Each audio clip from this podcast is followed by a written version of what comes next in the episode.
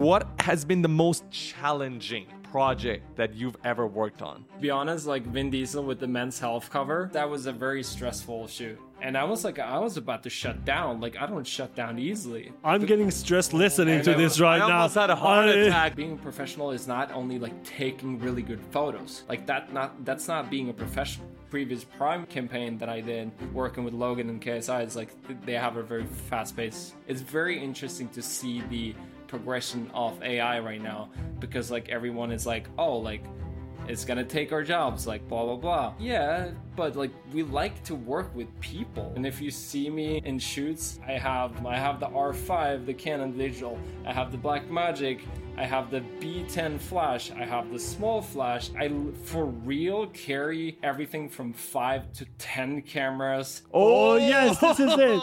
This is the one. I, look at that. Let's fucking Faraz, do are you ready? this, baby. Three, Let's two, one, go.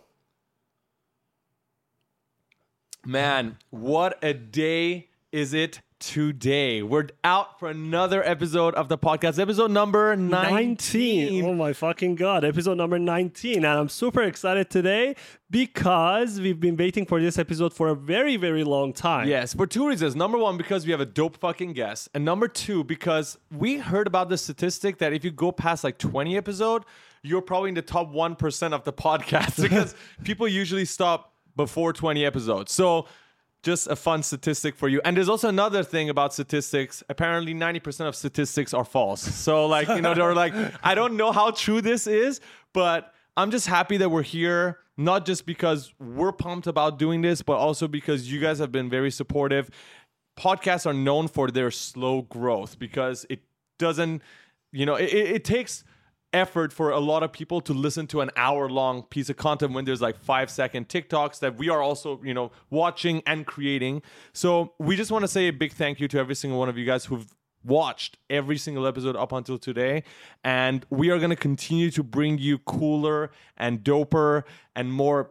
You know, uh, more Inspiring guests, guests. more inspiring guests who are gonna just share their journey with you. But before we get into our guests of today, we are coming off of a high yesterday, which was the Apple keynote. I We- think it blew everybody's mind. The price and the features at the same time. everything, right? It was crazy. We'll talk about that a little bit later on, but just wanted to let you guys know if you guys missed out on the announcement, we had sort of like a review on just the headset that they announced that we uploaded last night. So if you missed out on it, make sure you guys check it out. But Faraz, without further ado, Let's shall go, we? bro. Let's go. Let's introduce our guest. Why All right, take another sip of coffee because we Let's need to get ready for this. Let's go. Mm. Oh, We're let's good? go. Yeah. All right. Okay. Everybody, buckle up. Get ready because our guest today has seen more of the world through the camera lens than most of us will ever in our entire lives. He's toured, traveled, and shot every artist and celebrity that you can name. Logan and KSI, Chainsmokers, Cara Delevingne, Swedish House Mafia, Chainsmokers I mentioned, Skrillex, Justin Bieber, you name it, he's worked with them. He's traveled so much that I think he actually has more air miles than Santa Claus himself. I'm not joking about that. He also has his own creative line called Basic. He's the world famous Norwegian multi dimensional artist, photographer, creative director, filmmaker, event producer, digital consultant, and probably 10,000 other titles I can put there and it still wouldn't be enough. Everybody, please welcome Olav. My man, how are you doing? How are you doing, bro? I'm very well. Thank you so much for having me. Dude, I think when we went through the intro, I was super impressed, man, with all the things that you have done. We've been following you on the social media. This past month, I think, has been really, really crazy for you. For those who are listening, we've been planning this podcast for the very, very long time. And it is almost impossible to get Olav in his house to get one hour from him to talk to him. No, we, we started talking about this podcast literally like when, uh, way before you guys started doing the podcast too. So Yeah, it's just like I exactly. feel like us merch, merging in, into this and actually doing this is, uh, I mean, it's the perfect timing for everything. So, but thank you for the intro. It's, uh, I mean, it's like, uh, yeah, it's it's kind of like obviously, obviously hearing somebody else saying stuff about you. It's just always, I just never really get used to it. But I really appreciate the words. Man, everything But it is true said. though. I like it is true. It is true. It is true though. I am great. I know it. You didn't say that I was great. You just said you just said that I was, you know. Well, let me- let me- and- let me and wor- rephrase and add the word. bunch of names, which is we which is let, me- let me just then add to the intro. We think you're fucking great because honestly, just looking at your Instagram, which we assume is like your resume, right? Like I, I would say it's the easiest way to look at your work, right? Just looking at your Instagram, you evoke such sense of FOMO and jealousy for everybody because your life going through all these events, right? People live dull lives and i'm talking about like myself when i was younger like i didn't move much right i didn't go and do much and you from such a young fucking like age, starting from snowboarding, go Yeah. all the way like extreme sports, music, like different industries. It's really crazy. everywhere olav can you connect the thank dots for us how does an 11 year old norwegian kid pick up a camera and start with the snowboarding scene and end up here Yeah, it was. It's actually kind of been like a crazy, um, you know, journey in general. But it's actually been a kind of crazy couple months for me. Just like it's a kind of a perfect timing to like do this podcast too, because like I was updating my website, like my actual portfolio. As you said, like Instagram is obviously a good indication of what I'm actually doing, but you know, actually doing my website, which is like the old school now, like old school way of doing things. But you know i was just kind of filling in the blanks where you know i just haven't updated my stuff in a very long time because i've been moving too fast. And you know it's it is crazy to see what i've been doing. Like you know i'm i'm really patting myself on the on the back. And I, we'll probably talk about it like you know a little more down the lane in this podcast as well. Like but I, I really feel like I've made it. Like for the stuff that I said that I was gonna do when I was like 17, like when I quit school, like that was like this is it. Like this is actually that. Like word by word, like what I told myself to do. So it is. It's been like a super humbling, like couple of months just to kind of like reach kind of like some kind of checkpoint, and obviously like you know back to your question like how I kind of got here. Just you know it's it's it's so many crazy like small you know uh situations and events and decisions and it's like it's you know it's it's either for you guys or me you know it doesn't matter like we know what we have done better than anyone because we know all these small things that you know it doesn't matter if you were my you know best friend or my you know dad or you know wasn't you know you you don't know all these small things that I have done up until like all the sleepless nights all the emails like all the traveling all the you know all the it's just like tiny things. And even though you kind of know you just don't know. So it's kind of been like resonating um and just kind of going through that journey in my head as well like you know all these small things but obviously the big things that's been getting me to the big checkpoints, like working with the people I always want, wanted to work with, or the travels, or the stuff that I've seen. So, yeah, it's uh, like yeah, it was like started when I was like 11, you know. So it's been you know 11, uh, 20. It's 20 years now. Actually, it, I think it's like 20 20 year anniversary, like from like me like starting to you know really shoot photos. Um, and I actually have like my first photos that I shot of you know like you know actually went out to shoot as well like skateboarding.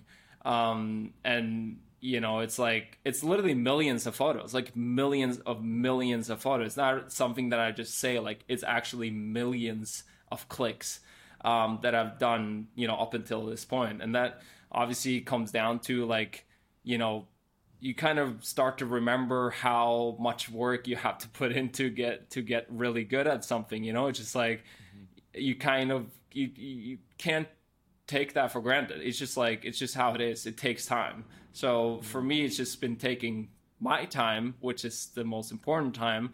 It's like everything to its time. A lot of times there but it's like i wouldn't i wouldn't be I would wouldn't want to be in the position that I am now if it wasn't for the 20 years. Like for me, mm-hmm. like even though I spent 10 years and got to that point, it would like it would it, it's not my time if that makes sense. Like, you know, I'm not saying that it's something bad of like blowing up or like you know getting that one shoot that just you know takes you everywhere but i never really had that it's just like kind of very continuous work up until you know now that has just been by building my depth and and you know balance and you know resume or you know it's like all the background and and uh, substance that I have like in my turf. And like you know when you're talking about all these titles and what I do and stuff like that it's just it's all sidetracked from this one thing. It's just like you know my visual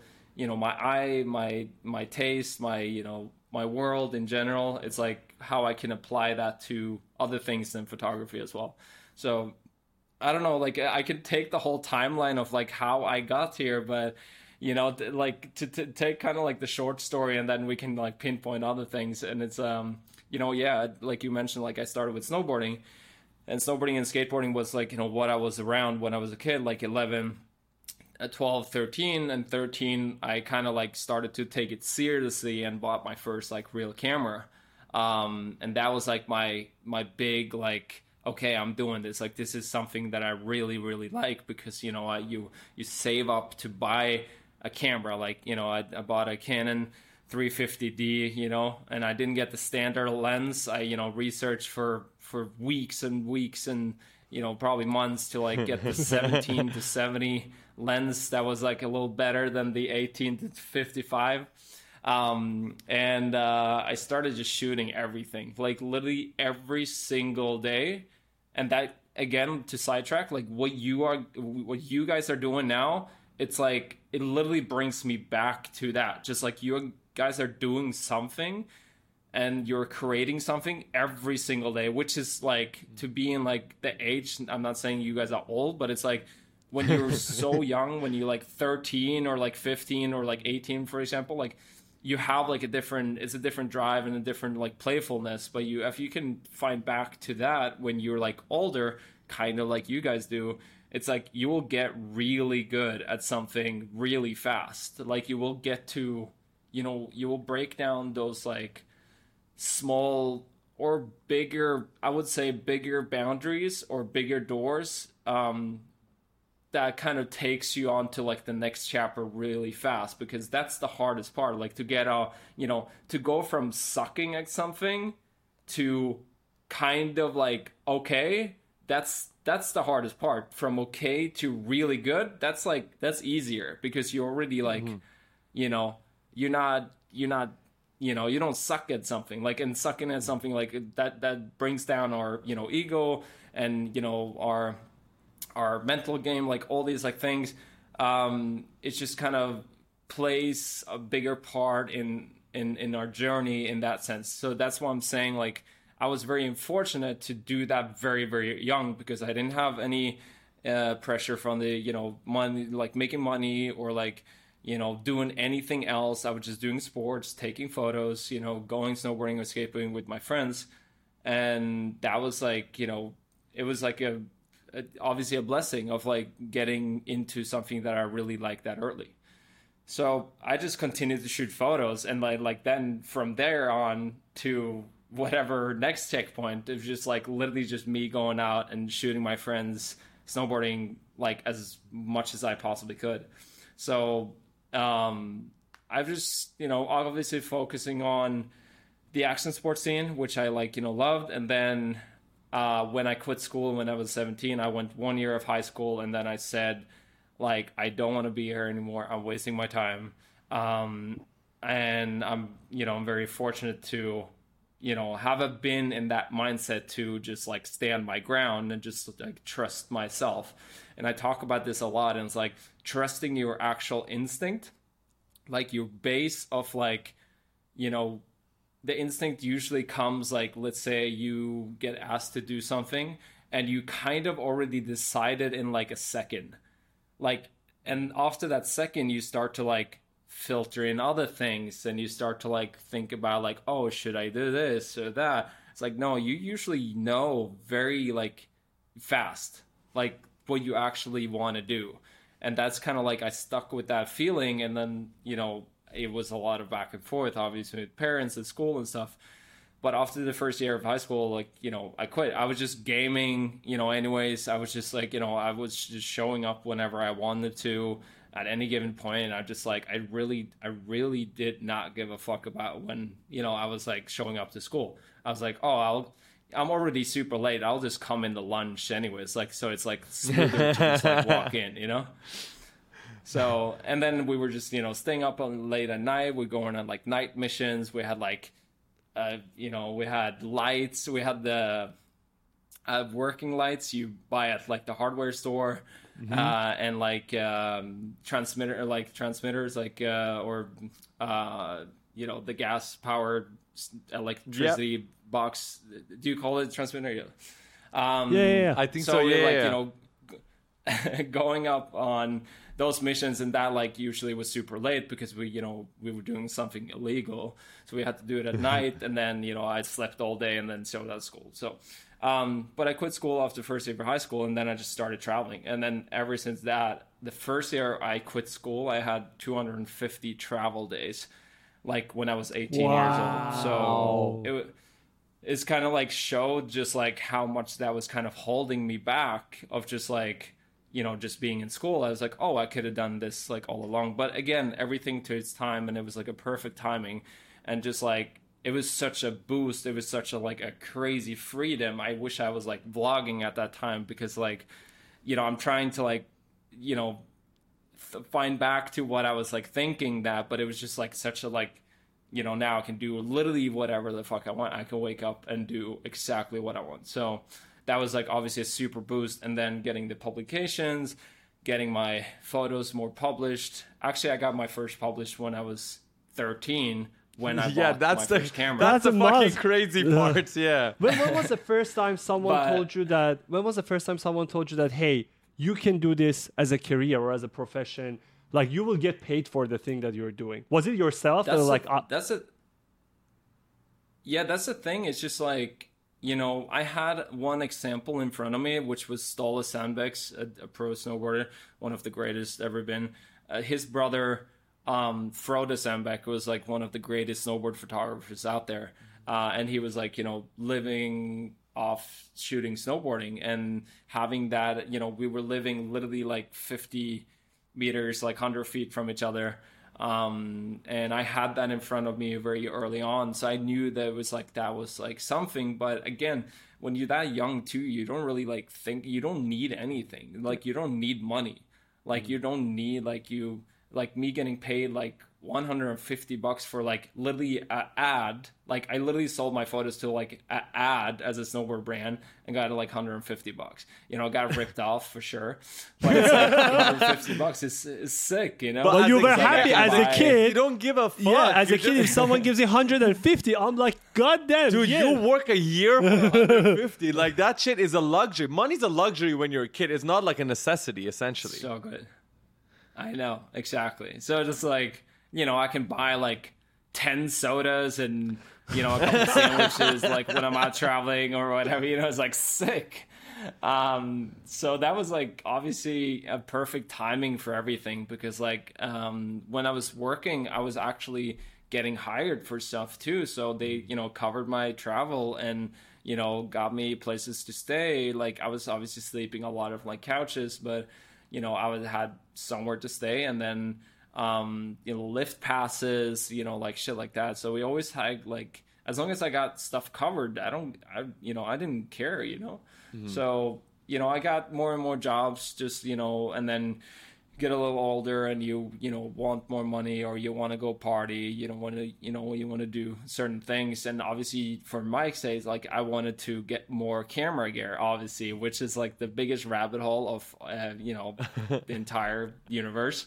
Um, but i i also was working for a couple like publications or like website and stuff that i was doing so much work uh, and they couldn't pay me because I didn't have my company up. So basically, they like summered it up, and then and when I got to a certain point, it was like fifty bucks like per like picture series, or like you know for a whole day of work, that was like fifty bucks almost, yeah. you know. So um, I was doing so many of this, and because I was shooting so much, so they added it up, and then basically. Um, uh, bought me a lens, you know, for that, you know, mm. that I've been working up against, you know.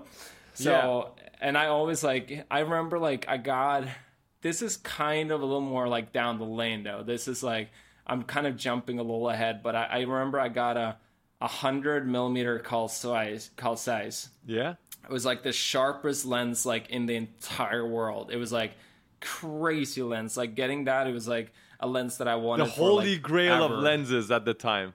I mean, it was like crazy, and I worked like I worked like a you know six months, like literally to like you know get enough credit to mm. buy that like through whoever I was working for. So that was like a crazy like a new. I feel like you know getting my first camera, getting my first like crazy lens is like all these is like obviously checkpoints, but there's a lot of other stuff in between. Like you know, I became senior photographer for Onboard magazine which was like you know one of the dopest magazines in Europe, like snowboarding, uh, and like being senior photographer, and I was like 19. You know? you're a like- junior, but you're the senior photographer over there.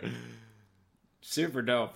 So it's like you know, a- a- and as well as that, you know, I, I got to snowboard with my friends. I you know I got to I literally just traveled with my friends and dope people like on top of that. So it was you know I wish I could like narrow down even more like in the sense of memories of what I felt like at that time, but.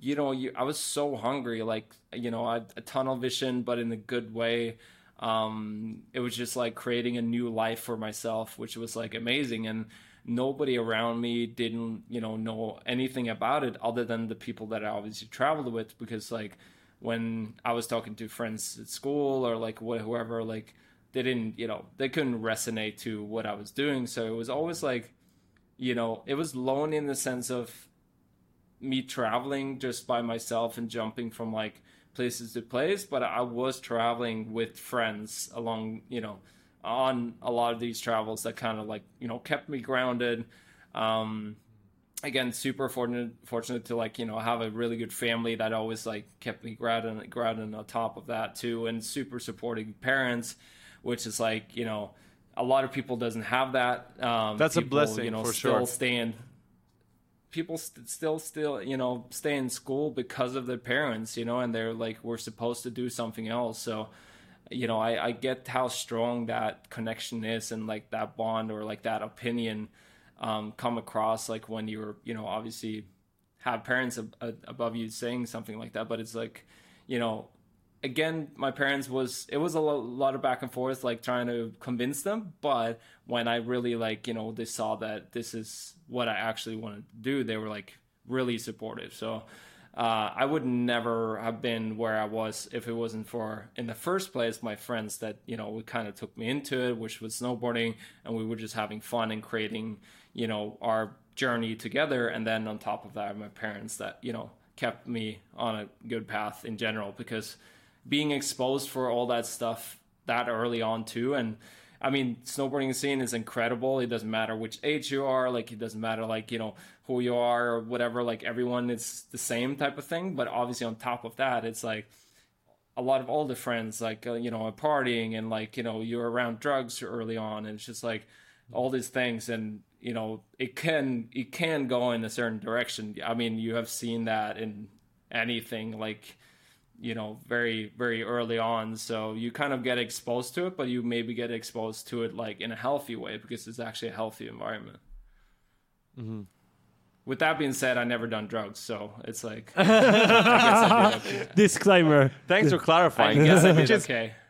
Yeah, I think that, and it's uh, it's hard because you're literally in the scenes that probably a lot of people consume drugs in, and and and we're, we're talking about like the party scene, like you're going to all these raves and all that, but you're working there, so it's understandable. But uh, I'm, I don't want to actually talk about the drugs. I actually want to talk about everything you just mentioned.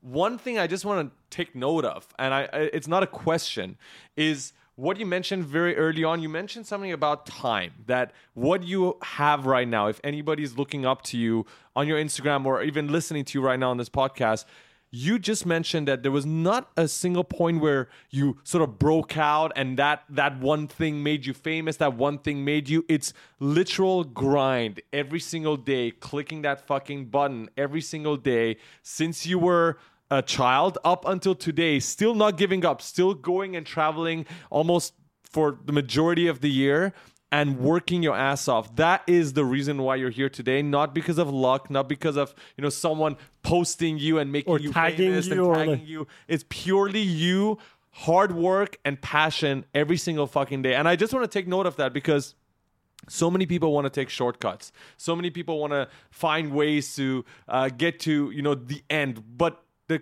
the the truth is there is no end it's all about that everyday process and you enjoying that everyday process there's no end and I, I just wanted to say I love I love that story about you.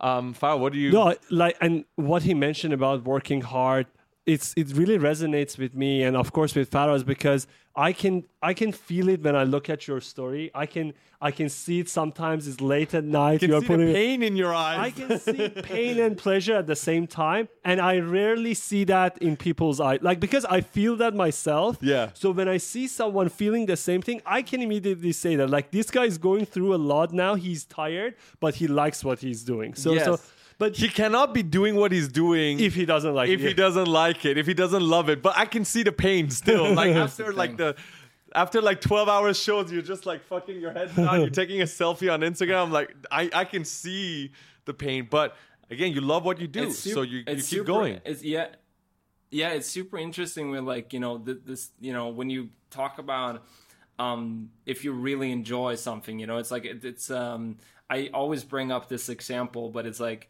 you have you know five runners and they're all like in in really good shape. They're their best running shape ever. Like they're all fucking fast. And it was mm. like the one guy that is really really passionate and loves running. Like he wakes up and loves running. Like he can't think about anything else than running. He will win. Like he will be the fastest because like it's our physical and like you know our being or our capabilities or skills can only kind of take us that far and then like the mental game kind of takes over and then you know mm-hmm. it's kind of like you know or another example like you're in a ring or like you know you're UFC or whatever like whoever wants that the most like will usually get on top. Obviously there's like a lot of skills involved but the mental game is like so it's so dominant when it comes to this like thing and i i don't i'm not gonna like uh force that upon like creativeness you know? Like it because that is like a very it's like could be a super slow process. It could be like you know it, it's so it's it's crazy individuals and it's not sport like it you know? So it's the example is not goes the great uh, the best but when we talking about like the the willingness to do something like if you want it enough like you will get it like it's just it's just how it is like but It's so true. it's not about like it's not about like wanting it's just like when you try to explain something like that we as we maybe can like resonate to like whoever's been there and like basically like you call it you know people call it manifesting it i like i agree to that but it's like it's just it's this like whole being around something. Like you Mm-hmm. have this thing and you just like you just you're not even holding on love to you just like it's it's just in you you know? It's just like oh like this is already mine. Like i'm just like going out and like doing this. And it's not about like taking it from somebody else or whatever. Just like literally collecting what's your like what's what's yours. It's your world. It's your universe. And that's the same as like all these like you know the real greats. It's been you, they talk about this you know the same stuff. And i really like i'm not saying that i'm the greats you know at all but i i tapped into these things along my journey. And like let's say you know justin bieber is you know it's an example for me. It's like i started to like think about like oh i want to work with justin bieber he's he's the biggest. Like obviously like i want the biggest. Like i have a tunnel vision on what i do and i want to like show that i'm like i can be good enough and i can navigate through you know whatever i have to to get to that. And like, obviously that is like a verification that you are doing something good because you're mm-hmm. working with you know one of the best. So it's like it's one of those like things that I like constantly kind of you know, was doing moves or working towards. But it's like, it's funny when you make something a part of you because you do all these subconsciously decisions along the way do you actually don't even know that you're like taking a step towards what you want it is a really interesting process when we do these con- unconsciously choices and and make these decision- decisions up until you know we get what we want because like if we if we make it a part of us like we do that. If you don't like can get to the point that you're actually making it a part of you um you like you will constantly maybe try too hard if that makes sense. It's like you were constantly trying to force your you know yourself upon these like goals or situations. Like let's say you meet somebody at a you know event or whatever like oh he knows justin bieber i should go up and say hi maybe that's not the right choice like mm-hmm. you will know and it's like based off instinct and it's like this like everything to its time type of thing mm. and it's like a combination yeah. of this like organic flow that just like kind of takes you to your destination without even you knowing it. And that's obviously on top of like hard work and dedication and all these like cliche things. But it's like if you work hard and you're a good person and you treat everyone right, and then you have made this goal a part of you, it's like you will automatically just kind of, and then you're there, like you will, dude. Dude, like, I want. There's, there's, there's no doubt. This is yeah, how it is. I couldn't. Okay, I want to move to New York, and I only want to hang out with Olav. I love this mindset, and I know it works. Hundred percent, it yeah. works. You know what's the fucking crazy thing? What you just mentioned. It is exactly how we live our life, and exactly how we think anybody who is successful tries to live their life. And uh, let me let me just clarify what I'm talking about when you want to achieve something, as long as you actively seek that thing, like actively, it has to be, like you said, something that you breathe in and you breathe out every single day. For you, let's say that's taking the best photos, telling the best stories, or, or filming something that can evoke an emotion in people, right? That that's for you, for example. For us, that's right now in today is educating and entertaining through the piece of content that we put out. And for today, now that is like, you know, Unreal Engine related and all that. But what I'm trying to say is when you actively look for these things every single day, it just like you said the unconscious decisions sort of drive you sort of like push you like a pinball game you know into the direction that you're supposed to go so the only the only thing is people have to be doing that. They have to be doing this every single day. That's why we started the every single day concept because when you do that it just speeds up the whole process and you will see that direction sort of taking taking its way towards your goal. And i again i, I just love mm-hmm. everything you said but you do have to put every ounce of your soul into it. There was this great video farhad showed me and the guy was saying are you willing to essentially take and sacrifice a part of your soul or even the entire thing to achieve what you want. Because truly, when you become Olav today, you've given your soul to your craft, right? Like you mentioned, the, the 200 days out of 365 traveling, you could have done other things. You could have had picnics with your friends and buddies, but you decided to give your soul to your craft, which is your dream, to achieve what you want to achieve. And as long as you want it that bad, you were going to get to the stages you have gotten to, which is why all the long ass titles we mentioned in your introduction, it's all just proof for you, like you mentioned, for the 11 year old Olav who wanted to achieve these things. Right now, just looking back, you've you've done it, and I just want to say, like, really, you've done a fucking marvelous job, man. Like everything you've done is is such great work, and we we respect everything you do. Um, I have a question for you, um, and that is Thank you. Something you mentioned in another podcast, actually. You said the more yourself you are, the more you're praised for it, right? How do you think yeah. that translates to the creative culture today where copying trends literally is rewarded on social platforms?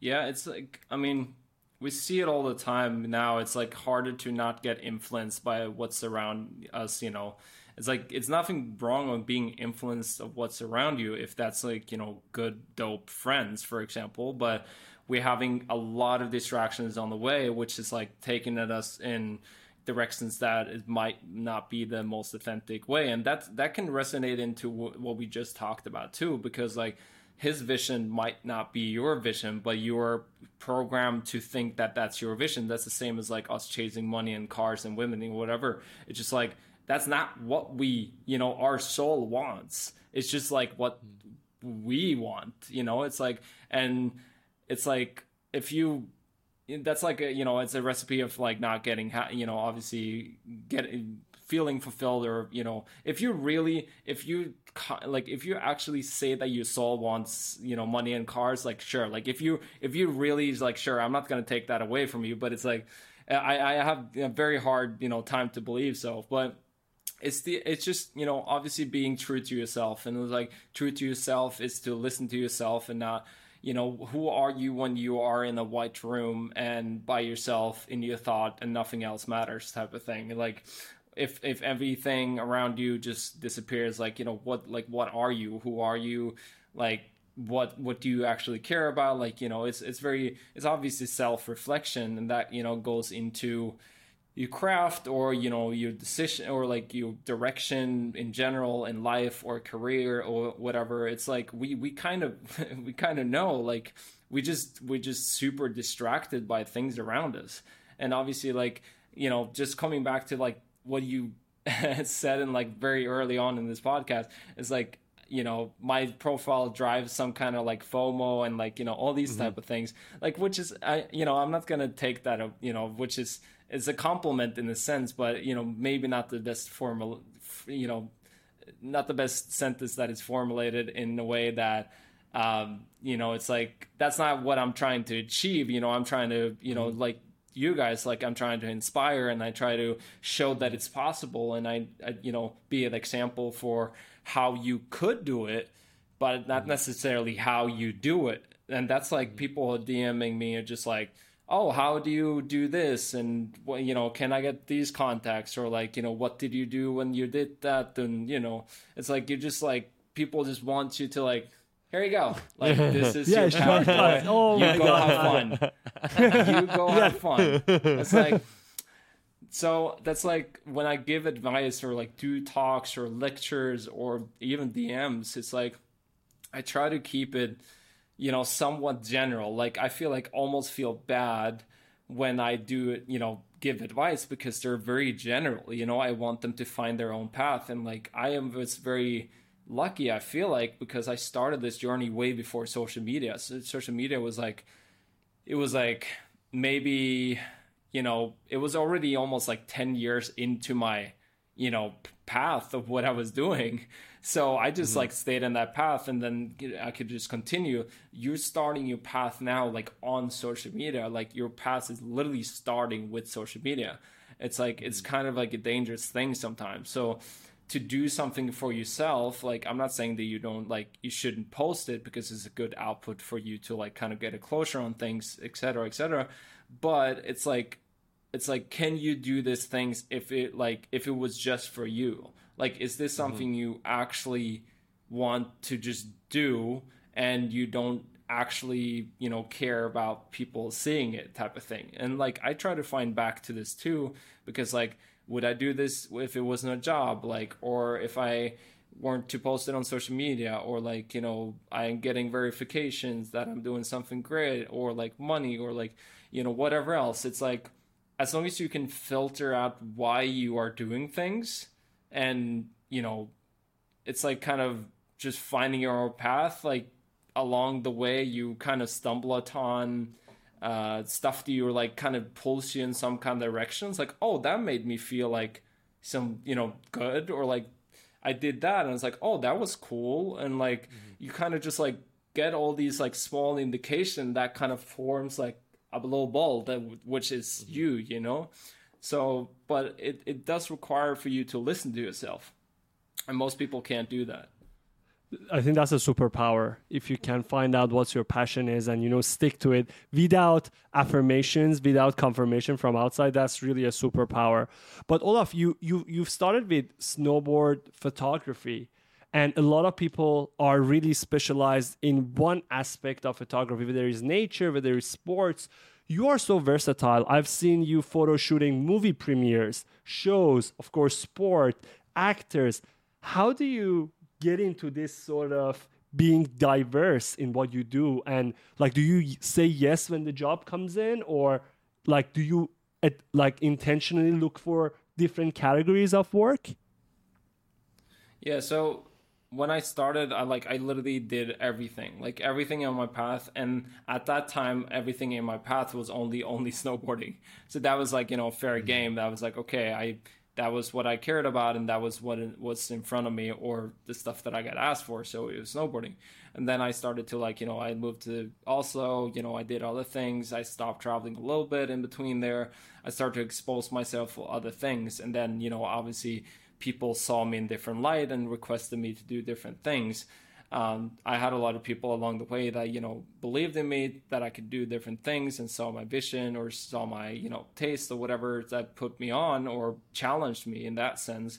Um, so yeah, at that time I was like saying to you know yes to everything, and I think that's like what you should do when you're getting started too, because you don't actually don't know what you like or Eh, like if you bring it onto a different angle, you actually never ever know what a yes will take you to. You know, like you literally have no clue.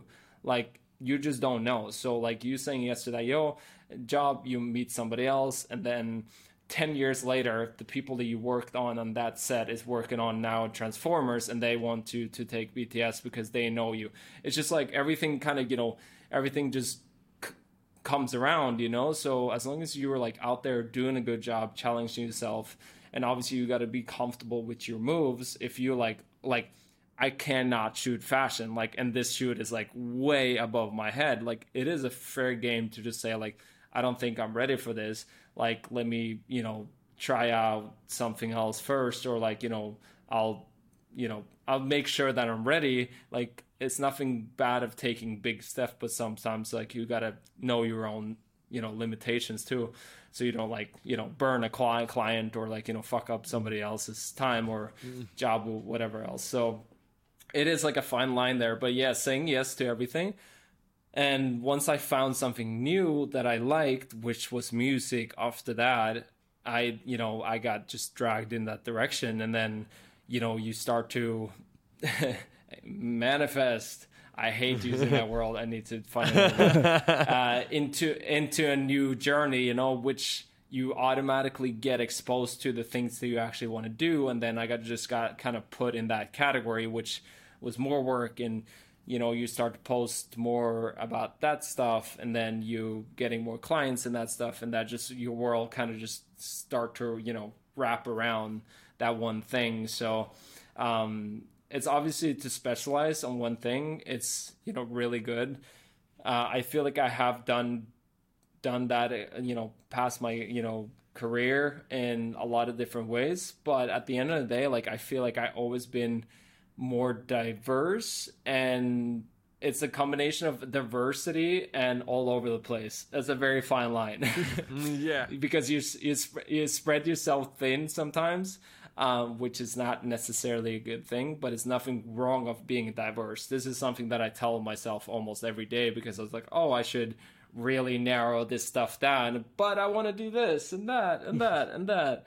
And then I just like kind of, you know, get pulled in every direction. And, you know, you, if you really want to become great, um, you kind of need to narrow down. It's, it's not even like you kind of have to narrow down. You have to narrow down for you or for you to actually immerse yourself in that one thing it becomes great you know? It's because of that we have like you know experts in the field in certain things like you being an expert in everything. I mean it depends on what you determine as everything but if you like maybe if you live until like you're 90 years old and you're still like dedicated to a different you know a lot of different craft you could maybe be that, but it's like, you know, let's be real. It's like you can't really be experts in everything. But break it down to you question again. Everything that I do is I, I work with people. So being diverse and shooting a lot of different things, it's like, yeah, I am. Like I can shoot a lot of different categories and like I know how it moves or like you know obviously shooting snowboarding is like very specific because you know you need to know how the rotation works and when the grab looks the best and like how the jump and it's just all like you know very specific things. Same with music you know there's like you know stage and lights and the, how the artist works and which angle he looks good how he moves and like you know all these like things. But it's like all these things is people. They're all people. So like that's kind of my excuse or my like the way that I've narrowed down that I'm like, oh, I'm not spreading myself thin because I just work with people. That's my, you know, expertise. So uh, that's kind of like what still I do. one Like, category. like- There's a and that is the category of people, category yeah. people just doing different People. things.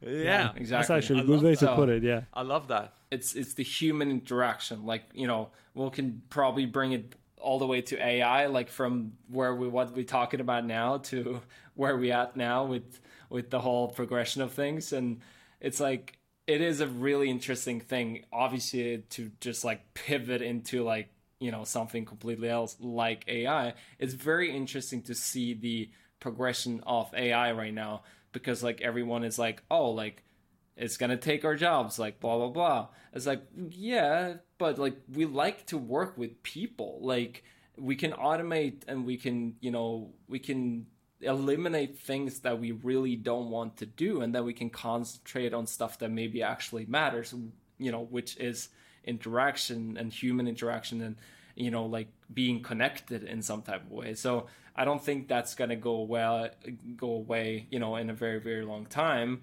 um because like you know even though it's virtual and like we're doing virtual podcasts right now it's like it's this is still people you know it's through a screen but it's still people. So it's like you know every time i got like asked like the ai question it's kind of like you know i think about that and just like yeah no it's i mean i think i will have work forever because like i work with people and people do like to work with people including me. So it's like again it's like never say never we have no clue where we are in 50 years but at the end of the day like that is is the is the is the base level of everything that i do i work with people one thing that we talk about a lot, of course, AI included, but even taking a step back, just looking at cameras, right? The the tool that you use the most for your craft. And you mentioned like you you can go into the rabbit hole of buying camera gear and equipments and you probably own like some of the best in the world. But we live in a world where all of these tools are becoming more democratized and more people have access to them. It's becoming more uh, affordable.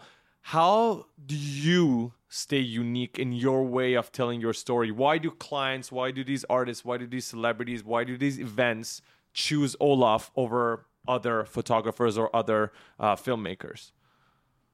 It's because i have the best cameras I It's, do believe uh, that, but I also think there's other things involved. I think so too, and it's um, that's a good question. I mean, I work with people, and I do I work well with people. It's like um, it's um, Is it your way uh, of communicating with them that they like? Yeah, Is it like I mean- you make them feel comfortable? You know, I read somewhere because I was doing research on Olav last night. A lot of people praised him for his work ethics. So I don't know how does other people do it and how you do it differently. I don't know if you get there earlier and, and uh, then yeah, a what good- do they like about you the most? Question. Uh, so it, again, very good question. But like I, I, you know, since I take very pride, I almost take more pride in working with people than like actually my like visual work sometimes. So, with that being said, like me working with you know these high profile people that you you know been mentioning, um, it's very specific people. You know, it's it's very it's people that has created their own world and you know it's like it, I, this is not a bad thing that i'm saying about them but it's like they they're top of the food chain uh, which obviously causing like an interesting dynamic when it comes to everyone around them.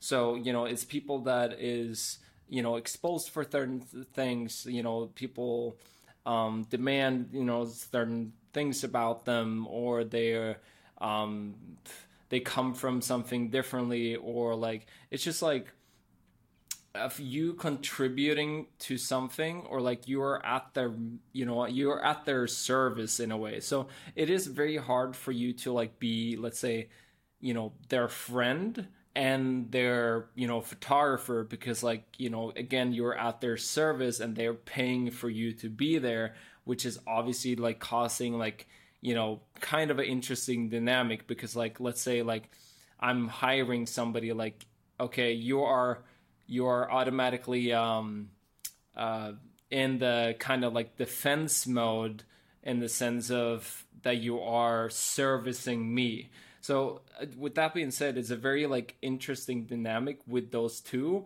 that I feel like I can somehow you know somewhat balance because like the work ethic, like you mentioning, it's like you know I'm always at you know somebody's service. Like I, I take very pride in those things. Like I always bring up like small example. Like I I like opening people's doors because like I like that service you know thing you know? Like i like to make sure that they have water when they need water you know? It's like i can be their assistant but i can also be their friend and i can be their photographer. Like i like that aspect of things. Like i'm i take very pride of being a professional and those like things play into being a professional like being a professional is not only like taking really good photos like that not that's not being a professional it's like uh, you know when you bring it down to like oh, that's so not professional. Like, oh, those were, you know, I hired these people and they were not professional at all. that usually doesn't come down to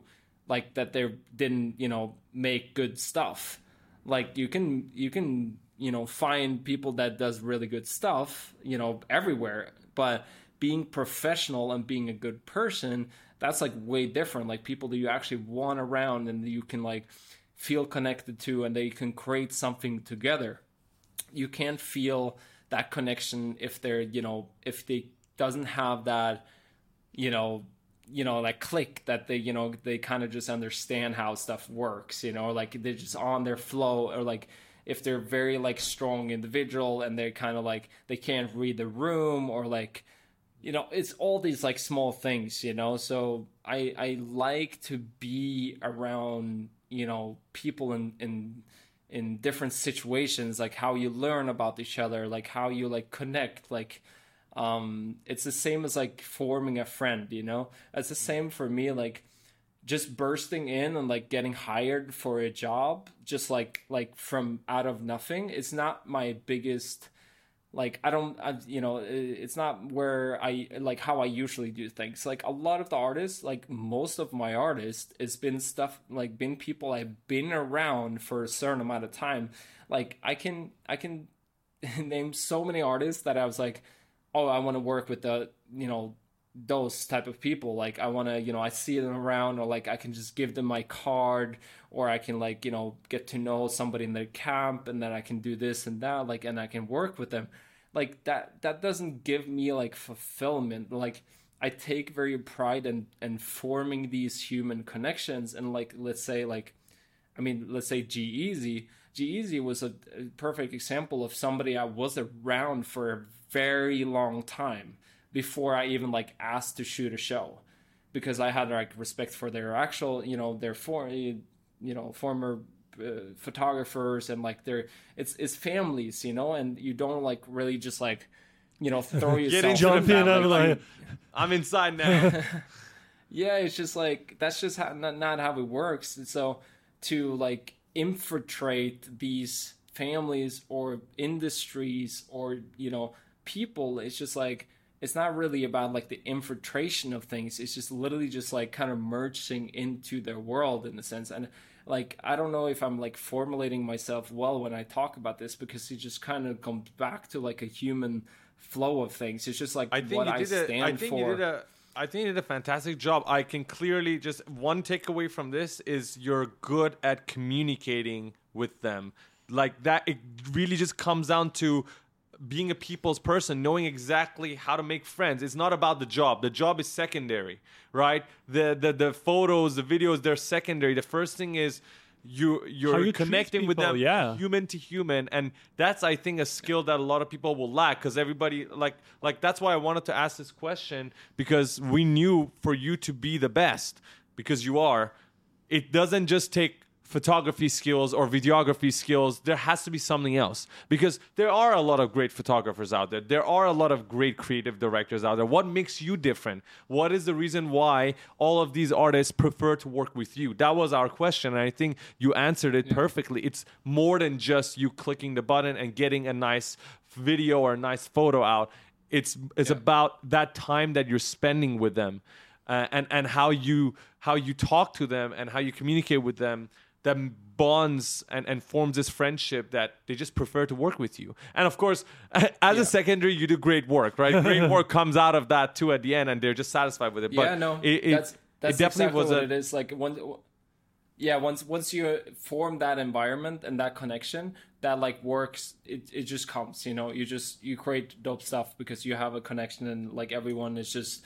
You know, that's the same as like walking into a show and everybody just knows what they, you know, supposed to do and everyone has a connection. Like we're, you know, the drummer and the mm. singer and the lighting, you know, lighting director and the sound engineer and the photographer. It's just we're like, you know, we're we're synced, you know, because we have a connection and that, you know, forms great work and that comes back to, you know, teamwork, even though it's very individual, it's it is teamwork, even though let's say shooting a show doesn't really get viewed like teamwork the same as like being in a production but it is it's, it's literally what it is. And it's like the connection it's the um it's the um the access that you are like granted by somebody like that that's the biggest verification that you can get you know? That you can be in the room in very intimate very individual situations and you know you can help them document these intimate and and you know let's say it can be live checkpoints for them you know but it's it's it's intimate for them. It's very personal. And these are you got to remember that these is these are people that is very um they're very used to people intruding in their life. Paparazzis journalists friends like all these like people they trying to get something from them. And once you you know prove that you're not there to get something from them but you're there to provide them with something that's like a that's a whole different world you whole know? different dynamic. So- how how do you so how do you do that? Because that's such a complex thing. Because like the first reaction Actually, of we the- also have this conversation sometimes, right? Like when we talk to people, Faraz, Faraz is always like, how do we make sure we don't sound like we want something from them? Because like sometimes the you want to build yeah, expectation from because you. you, want to build a connection with someone, right? You you met someone for the first time, and if that person, I would say, is a celebrity or they are well known, the first thing that goes into their head is like, oh my god, he said hi, he said what's up, what does he want from me? Yeah. Like, so how do you really establish? Is it over time or or like is there a trick that we can take too? it's it's definitely time is i mean everything to its time type of thing. Like i feel like time is you know is the most valuable thing that we have. And once you're giving somebody your time and you actually you know proving that they're you know you actually doing so like i feel like that is a very like you know and it's a very generous gift gift. And that kind of comes down to you know both ways. If they are like you know going out of their way to you know give you something or like you know it's like uh, it's it's a it's a common it's a it's an ex- exchange of time and energy and and you know knowledge and skills and all these like things. It's just like once it reaches some kind of exchange exchange it's it's um it, it changed the dynamic like instantly. Um so I, I feel like that's definitely a a huge takeaway from like you know again coming back to the first question where like like why they're you know choosing me because like it's um it's like it's it's the combination that I feel like it narrowed down. Like I could have been a way better photographer at you know like maybe if I only focused on being a really good photographer, like technically good photographer. Like what even what is even like a good photographer? Is su- like it's Yeah. super subjective. Like that nobody has an answer on that. But it's like it's a you know that's kind of it's the um it's something that I be able to um, apply to every genre or every category that I'm now doing. Like, you know, going into the digital thing now, you know, working with client or doing consultment or creative direction. It's like it's it's the same ground, man. It's the same exact ground of like actually just working with people and it's like it's not that important for me to press the button anymore like i love shooting photos like don't get me wrong like i love it but you know let's say like the previous prime sh- campaign that i did um it was like me and hunter moreno that i shoot together. Like we actually shoot together. I shoot like medium format stuff. Like he shoots like you know more fast paced stuff. And then we like switches and you know we direct and then he shoots you know all these like different you know hybrids because we move really fast. And working with Logan and KSI is like they have a very fast pace you know of moving so we kind of like adapt to that anyways it's like this some of the shots that is you know uh, I can't even remember what's my shots if that makes sense. It's like I literally like, and I don't care. I don't care because it, it feels like it's it's teamwork. It's like us, you know, and we both worked with you know very tightly on this. So like we have this human connection, and like it's all it's all like connected to get to some kind of result mm-hmm. so like mm-hmm. to do these type of jobs it's like it doesn't matter if i shoot or direct or like even create to direct like you know it's like uh, as long as i can have that human you know connection type of thing like and and, and work with with people it's like uh, that's kind of what i almost care more about and then you have other categories where i like oh like i have to shoot this because like this is like my wishful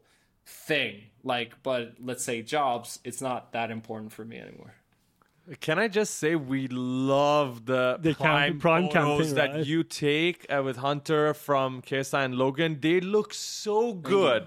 Honestly, and Thank I you. saw you guys sometimes even take the same angle at the same time, both of you, right? Yeah. I, I, I think I saw that. Like, Yeah. What what's the process like? How long does does that uh, photo shoot take? Is it like like you mentioned, it's fast paced. Like you guys create so It's many very- amazing pieces of art. How long is that whole photo shoot? Uh, that's. I think we did like the whole photo shoot in like around four hours, not even like three and a half, four hours.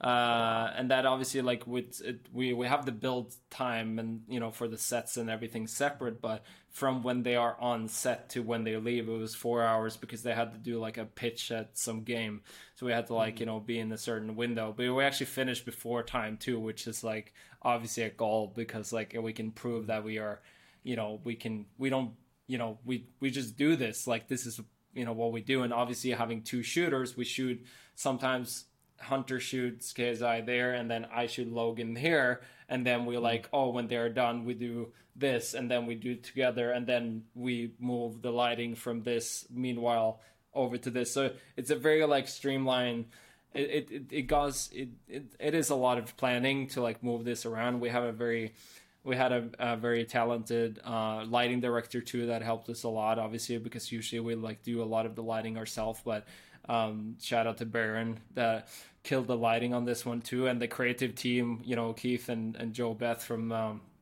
uh, from Prime and and uh, um, Congo Brands as well. They uh, it's like again it's teamwork so that's the only reason why this can like go that, that fast. And we shot like i mean it was like six like six full settings i believe like full like set design backgrounds lighting like yeah. every everything different in like four hours which is like in that big of a scale like commercial value it's it's very i would say that it's very fast It's so it's um, crazy.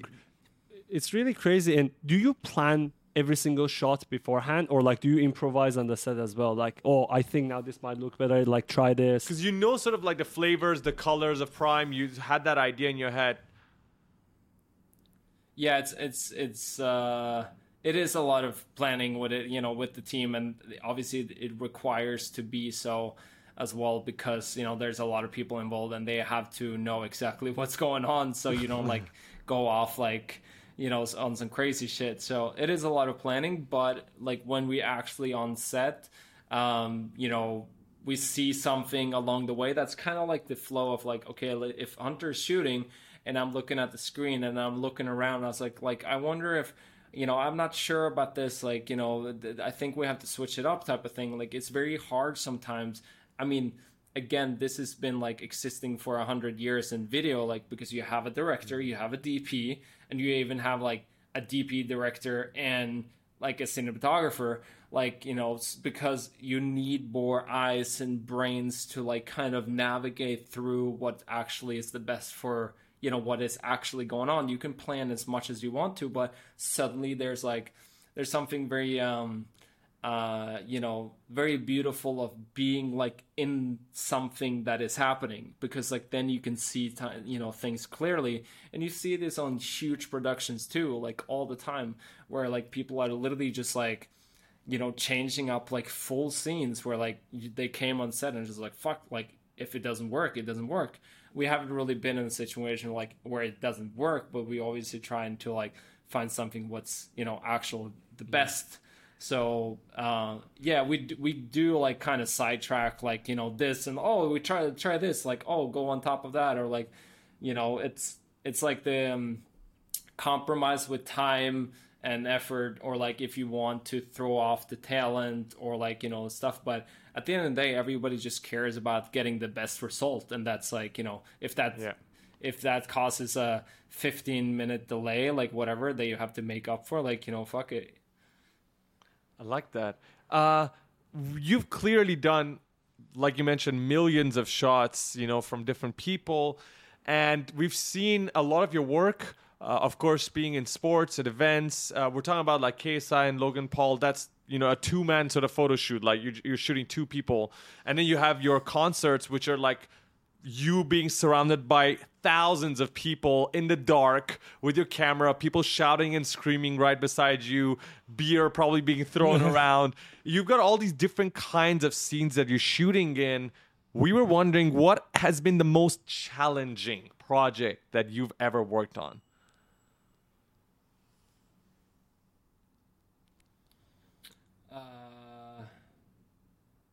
I, I have one shoot that is like to to be honest, like Vin Diesel with men the men's health cover was to be honest that was a very stressful shoot.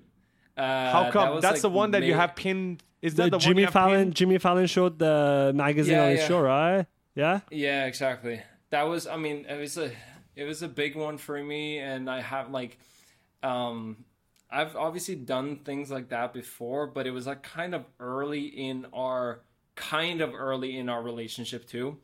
Um and it was very fast. Like that was even fa- it was like that was literally like two and a half hour, like a full editorial, like water, like super skeleton crew though. Um uh i don't know like the, the the most challenge i don't know if it's the most challenging but it was like the maybe the most stressful the only thing is like you know we have different feelings that occur in different situations or like we're stressed or like challenging or like you know it could be any any big feeling that we might get under a production or under a situ- like in a, in a situation.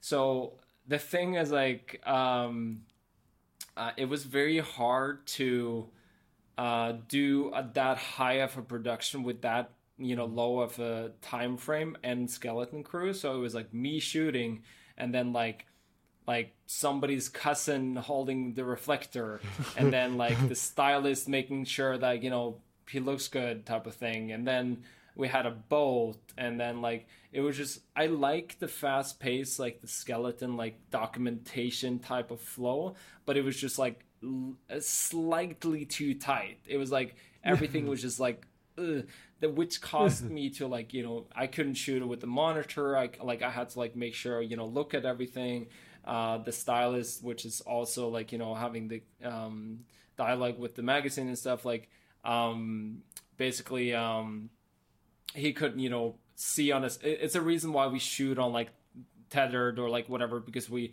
we we can make sure that stuff looks good. It's like all these like small things but i was shooting vin for you know I've, I've been on maybe like six trips prior to this. So like again like i'm around him i know how he works like the flow of like us communication and or like communicating and stuff not a problem at all. But it's just like you know it's also a guy that has like you know his a macho image and like you know all these like things that you have to kind of like you know you want to it's it's a um it's two different things of documenting somebody and like pro- profiling somebody in like a magazine you know it's like and sometimes my head is very documentation.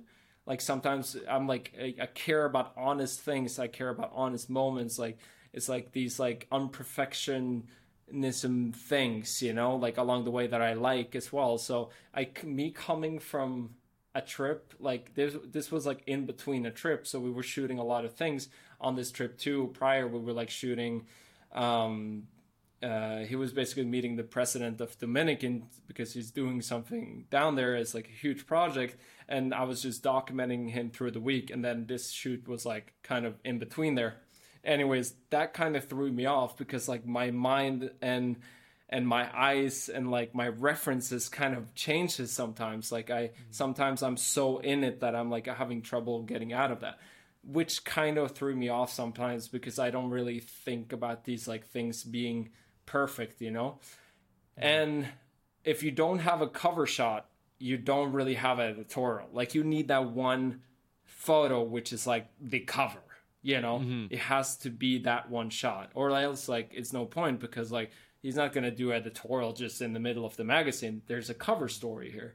Mm-hmm. And we were looking through the photos after and like just like looking through and like and the photo that we kind of wanted as a cover like the setting that we wanted as a cover it was just like the stylist or like you know the, the guy that i worked with he was that has been in the industry for like 40 years like you know is overseeing everything. And he's like yeah that's not a cover. Like that that doesn't work. And i was like i i, I agree but i was like i was like let's look at some more like you know going through more for is like the cover it like we don't have a cover and I was like looking through like Oh, other no. settings, and I was like, they're like, there's just like no nothing that is like cover here. I was like, and like my like I don't know, it was just like, you know, obviously this was a big deal for me too. So like, Yeah. and you know f- the feeling of letting somebody down or like you know Vin down and the team and like the you know I, I felt like everything was on my shoulders because it was just such a skeleton crew and it was like only me to blame you know so we were just looking through the photos and just like the covers like not here and I was like I was about to shut down like I don't shut down easily but I was like fuck this is like the guilt of things it's just like I don't know if I can take this. Like, you know, I'm I, I just want to go and hide. Like it was literally one of those feelings. And Just it- melt into the like, Obviously, floor. I would. I was literally just like, you know, maybe this, and we can co- combine with this and that. You know, obviously trying to like, you know, find a solution because like you you can't just shut down. And then we came to the shot, like in the water. That was like, and I shot that photo on a manual, like all FD 50 millimeter lens, like a manual focus one, which I like. I'm cra- like to be honest, like there's no point of doing that, but I just like I don't know what I why I was doing that. But it was like dead sharp. It was like him, you know, in the water. It was like the shot, and he's like, like my guy was like, yeah, that that's it. Like that's it. I was like, Wow, I'm getting stressed oh, listening to this was- right I now. almost had a heart I- attack listening I'm getting stressed story. now listening to this, but phew.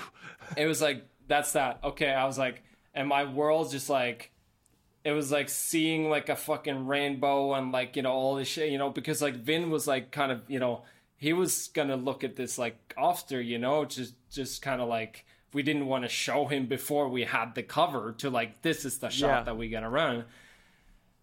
So after this like you know obviously we went over to vin like showed everything and like like this is the cover. He's like yeah like yeah that's that's sick. And i was like and like obviously having that very you know verification that like everything worked out and then you know obviously Vin loved it and it was like uh proving myself that I could do it even though like in the circumstances was like definitely so that was a that was a, a really challenging one that uh it was a whole journey for me. And that feeling will I I I I don't think I can remember having these that feeling like ever. Like in that big of a scale um like your whole world is like literally your eyesight going from this to just like slowly closing Yeah. in of him saying like no no that's not the shot I was like i was like Oh shit! Oh you know?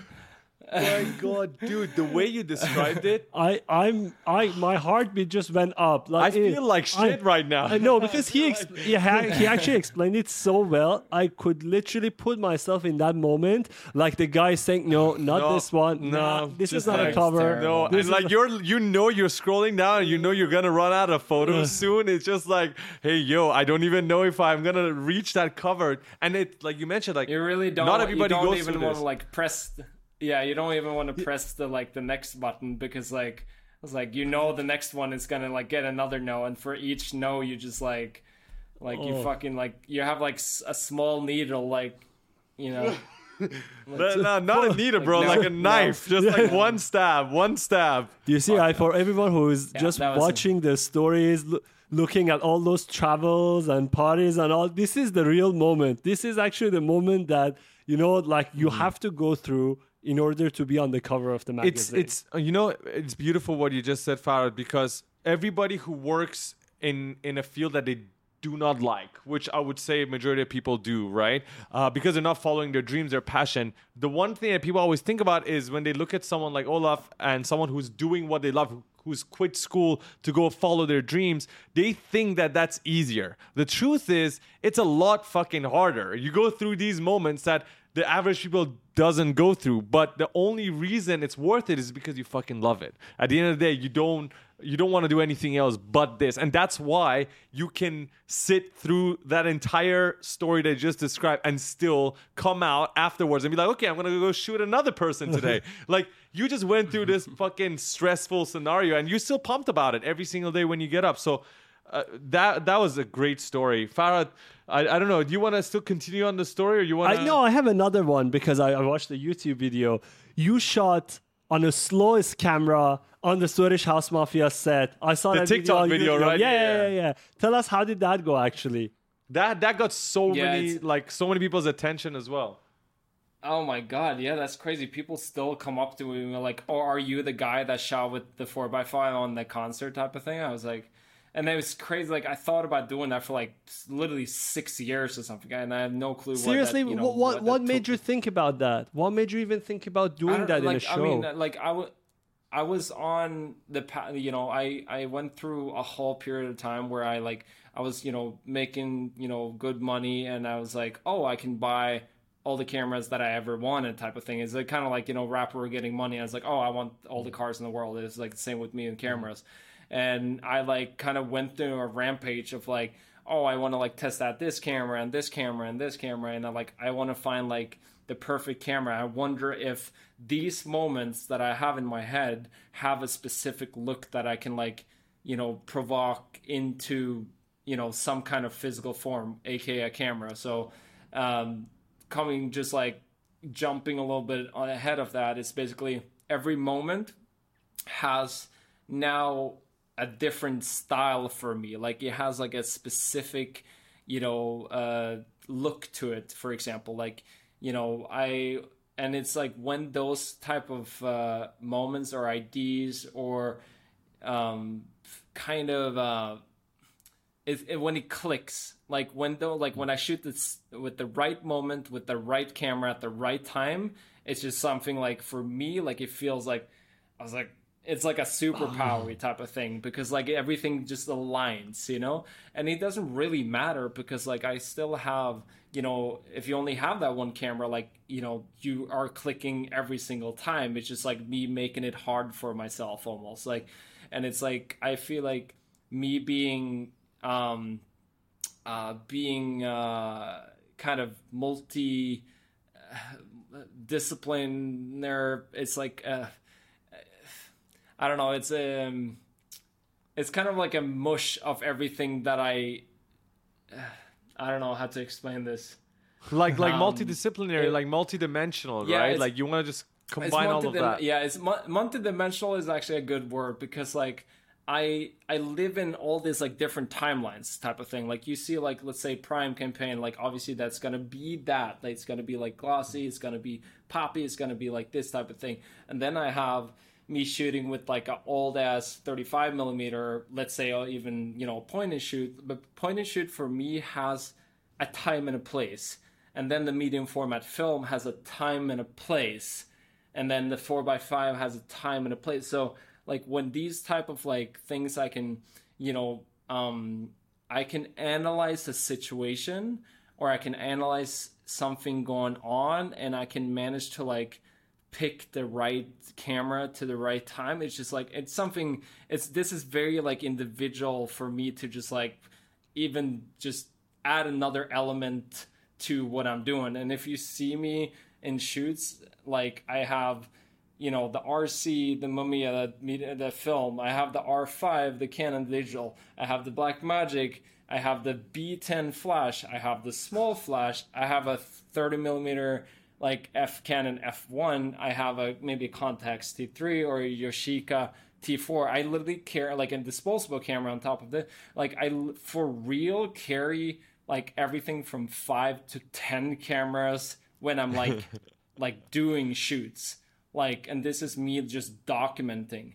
So me obviously looking up for like, you know, I'm uh, seeing all these like you know old school photographers that I look up to. You know Terry O'Neill, Chi Modu, uh, Harry Benson, like all these mm-hmm. like people that is documenting these historic moments. For me, it's the same. Like, and these photos been shoot been shot on different cameras, and that was like the right camera for them to the right time. And there's a combination of that that like brings like a beauty and like your vision. It feels right for you.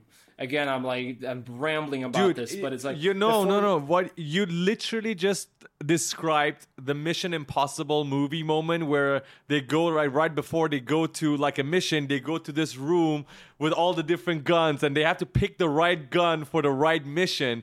It's exactly what you do. You go and pick the right weapon to shoot with, but instead of That's- shooting bullets, you're one. shooting film.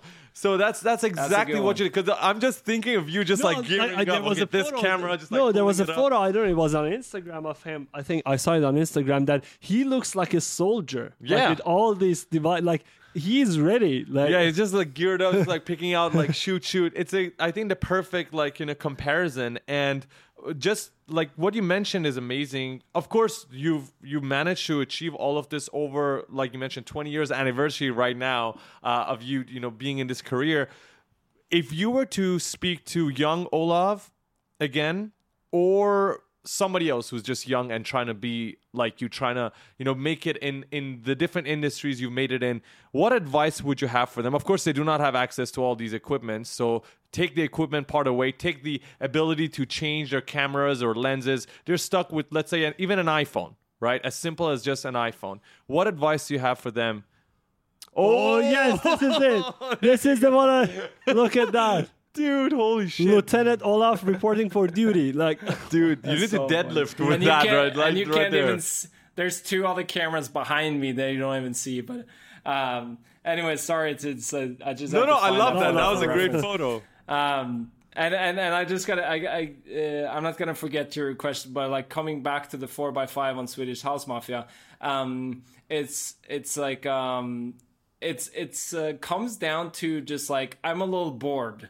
Like I, you know, I'm not gonna be like cocky or anything, but it's so easy to take a digital camera and shoot all these moments. Like it's like autofocus, like you know, settings, and like you can't you you just, you know you can't miss and I want to obviously like challenge myself always. And then shooting four by five on a concert was something I was like, fuck that, like that must be fucking hard. Like I wonder, you know, if I can do that, you know. And then mm. obviously I've been going from like shooting 35 on concerts and then I was shooting like six four six four five, and then I was shooting six seven on concerts, and I was like, now I'm like, I'm literally my go to shooting concerts is six seven, which is like hmm. you know my lenses are like I have one lens that is two point eight. And then all the other lenses are like 4.5, which is like, why would you ever shoot you know a concert on that when you only have like 800 film usually. So again it's just making itself hard for me. And then 4x5 it's like oh you have max iso 400 film. Obviously you can push stuff but 400 film and then you can't even see what you're shooting when you're shooting it like you're shooting blind type of thing. So that was like obviously a huge challenge for me. I'm just like i want to just prove myself that i can do it did you tell them then, beforehand? you know Uh, kind of. I, I was talking about it, and the thing now, I'm in a very amazing situation and a position um, where I have built up everything that I have built up, and then I have room to play. You know, go back to play. You know, so something that I almost like enjoying more than getting hired for a job now is to literally just like have that. You know, at that time too, I I wasn't even hired from Swedish. You know, I was touring with Axwell Ingrosso before, and I was actually you know supposed to be on you know some tours with them as well, but like I said, to just for me to just like oh like you know i'm just like i'm coming to the show like i want to try some new stuff. And they're like oh like cool. Here's the passes and like you know what what do you want to do? I was like i have some you know old cameras that i want to like test out and stuff. Uh you know i will see how it goes. And you have no like pressure on delivering uh, it's something like really beautiful with that. Like sometimes you want to deliver things because you want that pressure, and sometimes you don't want that pressure at all. And this is a perfect example of that. So I've just been having so much pressure with my work for so long, which I'm very content with, but it, it takes away the playfulness sometimes. So again, going back to what I was talking about with the four by five, it's something that I would love to do more. And, you know, it's like um the the more I failed, you know, the the more I win win type of thing. Like you just have to be open and ready to fail always. And that's the fun part. That's how you grow. Like the more you fail the faster you can fail the faster you can win.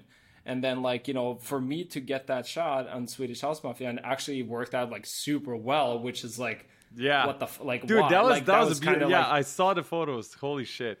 That was that was almost like an anticlimax. I was like fuck I, I i was literally like the you know i was kind of prepared for it to just like not be great at all you know? And like so it was kind of like a you know i'm not saying that i'm like mad that it worked out that well but it's just like it's it's kind of me putting myself in positions or like situations to fail it's literally almost setting myself up to failure and then that is causing the pressure that you like because you're putting the pressure on yourself you don't have the outside Yeah. pressure if that makes sense so you causing Yes. these like situations and you just like you can make them for yourself that's the same as you mm. guys do too you know for your youtubes and or uh you know your your 3d work like the harry potter like short you know all these like things is it's you putting pressure on yourself and your like you your willingness to do so and your desire to make something great. So you you just like have this constant like playfulness that you should never like you should never go away from that. So it was a counter reaction for me like you know being kind of too serious with my craft for a very long time and then obviously like basic that i have and stuff it's it's basically stuff that you know allow myself to put that pressure on myself again and then you know just play again. So i think i again just you know it's once you get older it's harder and harder to find back to the playfulness and then you know shooting on a on a slow ass camera on a concert like you know, i can't wait to do way more of that. So it's it's funny because it, like what you did not only was it play for you it was play for other people too. Because i'm sure if you uploaded that same video on tiktok with uh, uh the Digital most, camera. the most yeah the most like digitalized the, the the fastest camera it would never get the attention that it got from people because people were interested in the fact that you made that decision and now they want to see the results right? So i think that was a great choice and what you mentioned about play is it's, it's it's extremely important. Anybody who's successful that we see nowadays they're like 50 year olds who are still playing right? Like they're the, the, the top businessmen in the world are 50 year olds who are still playing with their craft. They're they're experimenting and they fail in like five of them they win another two. They fail in 10 they win five. But usually we we see the successes. We don't see all the failures. Um, i'm gonna rephrase the question i asked you a little bit. So what advice do you have for young olav if you were to speak to him right now the 11 year old or the 12 who picked up the camera for the first time and started shooting or potentially someone who's watching this podcast and once after listening to you for so long they want to follow your sort of craft. Um, considering they might not have the equipment you have now, considering they might just have their phone, and also now we're in 2023 with the social media you know phenomenon happening. We just mentioned how distracting that could be, or beneficial at the same time, and with AI. All of these things considered. Totally different ecosystem yeah, now. but, but but like all of these considered, what advice do you have some for someone who's starting out? I don't know. I, I was thinking about it when we were talking about like you know reaching our goals like previous in the conversation too, and like to be very honest, I'm not sure if I would do it the way that I did. With the, that's with that being said, it's like it comes down to the tunnel vision of things. I have a lot of years in my life that is very blurry, like very. It's like almost that I can't recall them at all which is like it's just me going too fast. Like again like no drugs like no it was like but again i slept eight hours you know a week type of thing. Like i had literally had weeks where eight hours was my legit sleep time. So it's just like Gosh. these things these things are you know at the time it felt right but to be you know very honest that's like it, and it, it's not a regret at all. It's just like again if i could go back and like tell me something or tell other people something. It's like it's like your time is so valuable like it's the most valuable thing that you have in your entire life it's it's your life. So like your mm. life it's your time and like your energy obviously like on and small factors and that but if you break it down it's time. It's literally what it is. And if you like the the faster you start to value your time the faster you can make these decisions over yourself that is more real to your life or yourself. And it's like, I feel like I just now, like, you know, I'm 31 now, 31, yeah, I'm 31. Um, 31. And I feel like now, obviously, you know, I have a dog, I have a girlfriend, like, I have you know other things that i value a lot. So the time aspect like i i don't have enough time. Like when i say no to a job now like i just like i don't have time. I, I literally don't have enough time because i actually value to sleep eight hours or seven hours mm-hmm. or whatever like a night type of thing. So like the time aspect has been a huge change for me which been putting stuff in perspective. And then obviously you know, on top of this, like losing loved ones and like, you know, other things uh, occurring along the way, it's been, you know, putting things in perspective and like obviously t- it, it breaks down to time. Um, so I'm not sure if I would do it the exact same way. I'm very, you know, grateful now. I wouldn't do anything differently because it, you know, it made me who I am now and made me say exactly what I'm saying in this exact moment. And I wouldn't have Yeah. it any other way in my, you know, ever. Um, that's just you know our path of life. Um, that is probably one advice. Just you know, take your time and value your time. Um, other than that, it's it's kind of it kind of comes down. It's not like a very life um, uh, advice, but when I talked to you guys very early on as well, um, you guys talked about like you know you guys are doing things that you know oh this is cool like let's make it and then we'll maybe get hired down the lane for something that we have made.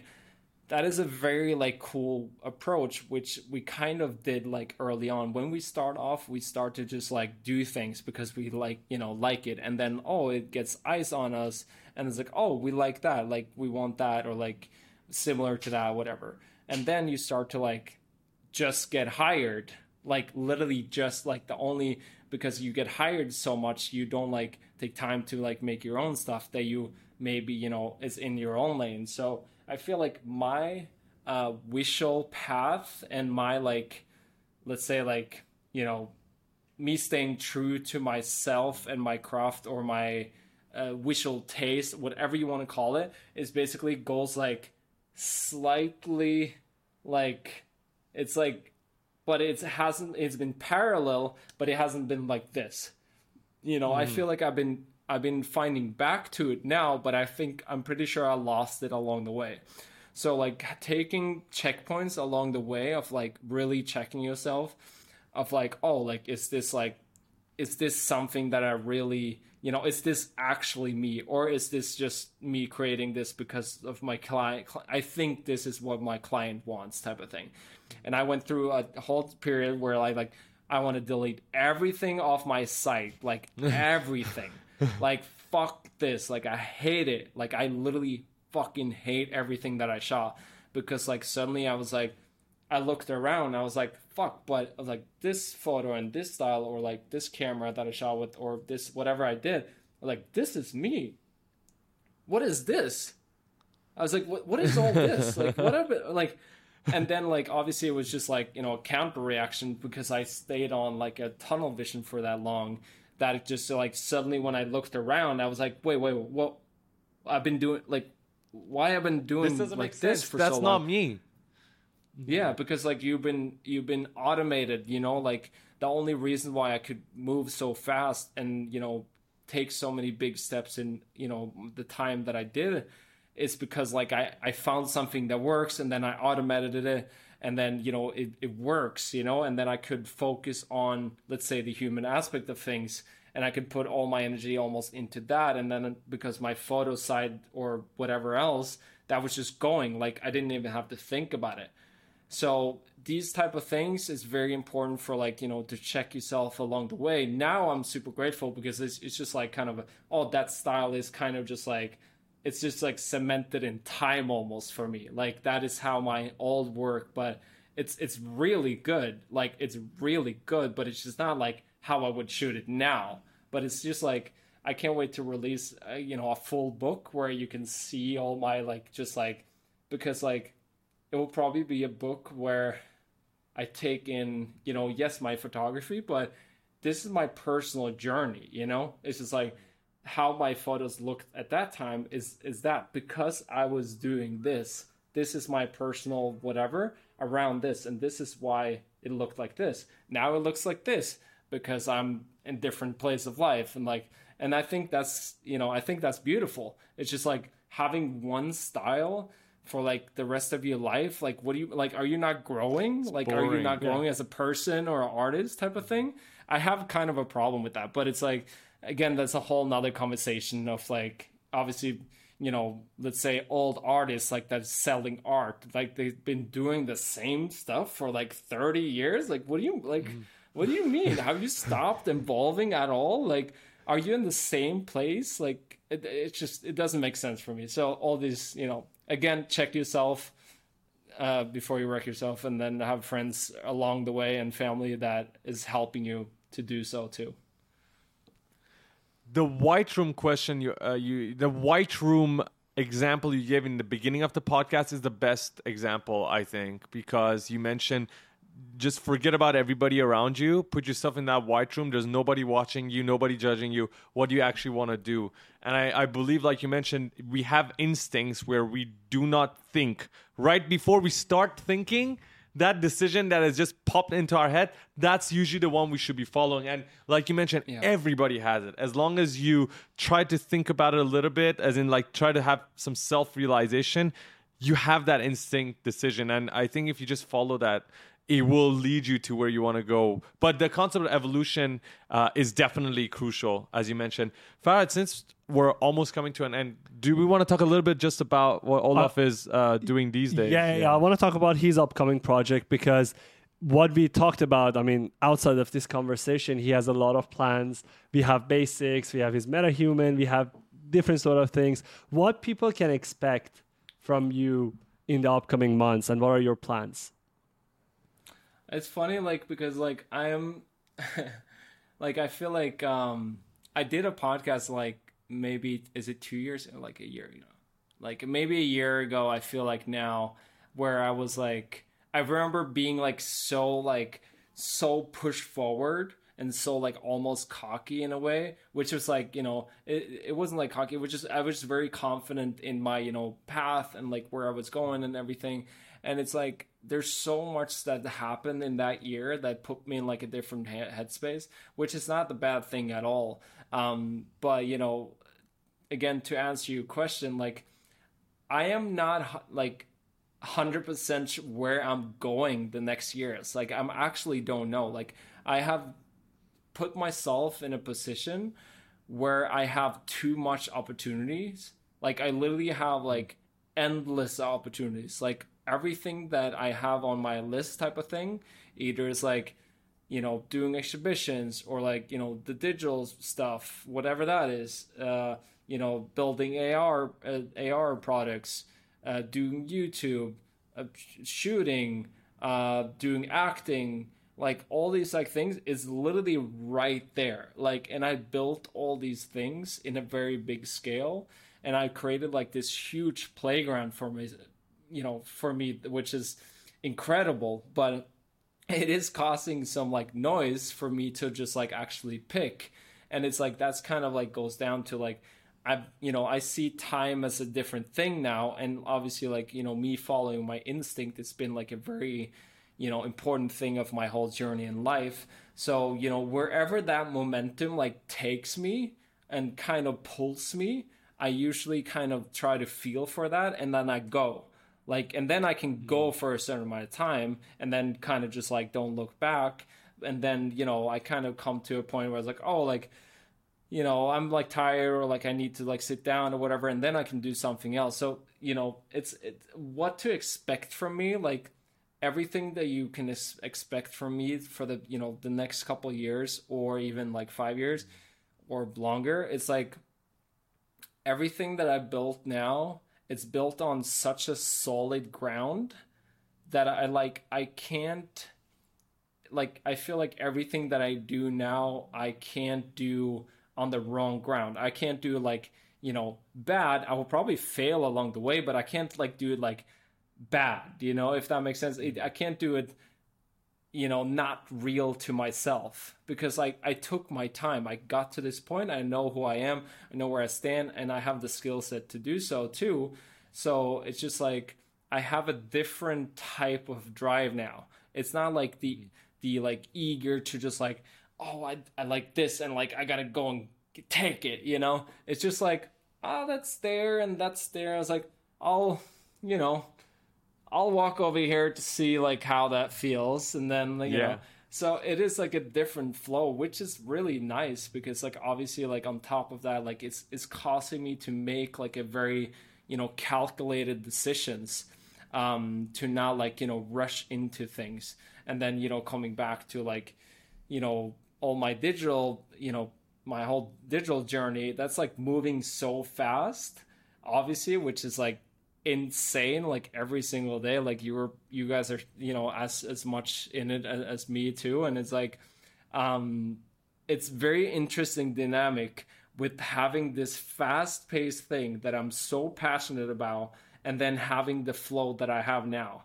Because like I am managing to not take like rational decisions which is like kind of causing me to build in a very like you know I I'm I'm not driven by hype anymore. I'm not driven by like like moment outside momentum and stuff. I kind of just like I find things that I really care about. Uh, it's the same as like you know my gameplay for basic. It's like I've been spending like again that's too long, but it's like I've been spending four years on it, but I'm still so firm about that idea because like it comes from a very like good place. It's not because I wanted to do it because of some somebody else or something outside or momentum or funding or whatever else.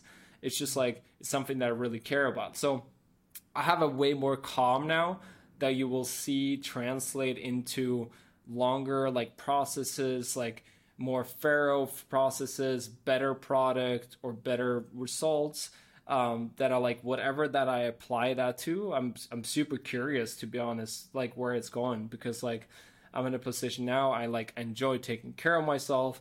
I'm like walking into like my life's shape, you know, like that will translate into other things which I like feel like game ready for whatever comes around. Like I have, you know, a good relationship. I have like so much love in my life. So like these type of thing, like, you know, it's like something really, really beautiful being young and hungry and like just like don't give a fuck about anything. But it's something really beautiful on top of that later on, which is like having a really fulfilling life with a lot of love and a really calm about your time and where you're at. So where that takes me, I literally do not know. But I'm very passionate about the digital space, which has been like, you know, I my half of my day is literally just me like reading about things or like you know you guys are way better at testing things and putting things into like you know like actually getting outputs for what you come across i'm not that good at it like i need like you know a team or i need like a little more push but just like knowledge about it and just like digesting things and like it kind of comes back to like almost my dad as well because like my dad was like a sponge of things. Like it was not always that he has to apply it to so many things. He's just like oh this is nice. Like knowledge and information is like you know i never had time really to like sit down and just like like digest information you know which is like nice it's like We understand that. Uh, it's I mean, dude, you're you're a busy person. Just looking at where you're going and what you're doing. The only reason we get to do what we do is because we are we have the ability to wake up behind a computer and just sleep behind a computer literally every day just researching about everything that's going on but I, I I admire the journey you're you're taking right now. Uh, the transition that you just mentioned from I don't give a fuck about anything. I'm just gonna go heads down, tunnel vision to this craft. Then now you try to fulfill yourself with different things in your life while still pursuing your craft. One thing that I, I don't think it's a recommendation. One thing we love just watching you is the YouTube video that you put out. Uh, I think it was a shoot for Chainsmokers The- with the the- dirt bikes. Just man, seeing that with we watched that whole thing. Like we started that video. This is like I don't know when we when Two you released it. Yeah, when you uploaded it, we were watching it, and we recommend everybody. Go, j- just to go and watch it on YouTube, Olav's page right now. We'll put the link in the description. But you showing and documenting that whole process was so fucking fun to and watch. interesting. I think it's, it will be better than the music video itself. Like to see what is actually happening Yeah. behind the scene. I think now people are really more interested in the raw format of behind the scene, how things gonna work. Because I mean, they've seen a lot of music video, but they never seen a photographer in a music video going behind the scene doing all those all, all those. and it's such a well shot video well edited you've got like really cool just shots of everything and like you just showing how difficult it is for you to capture those shots just fucking walking around that whole day on that circuit and just getting all those shots it was so exotic and one thing we would love to see more is all of these behind the scenes and we know you have loads of them We and want haven't even more. We want sharing more. them. somehow That's you got to so get Co- them out Coachella Stuff, closing, dude. Coachella closing. Fred against Skrillex. You still haven't posted that shit. Yeah. Like you gotta, you gotta Yeah, just like that's that's the shit that I think you have to mean- put out because it's amazing.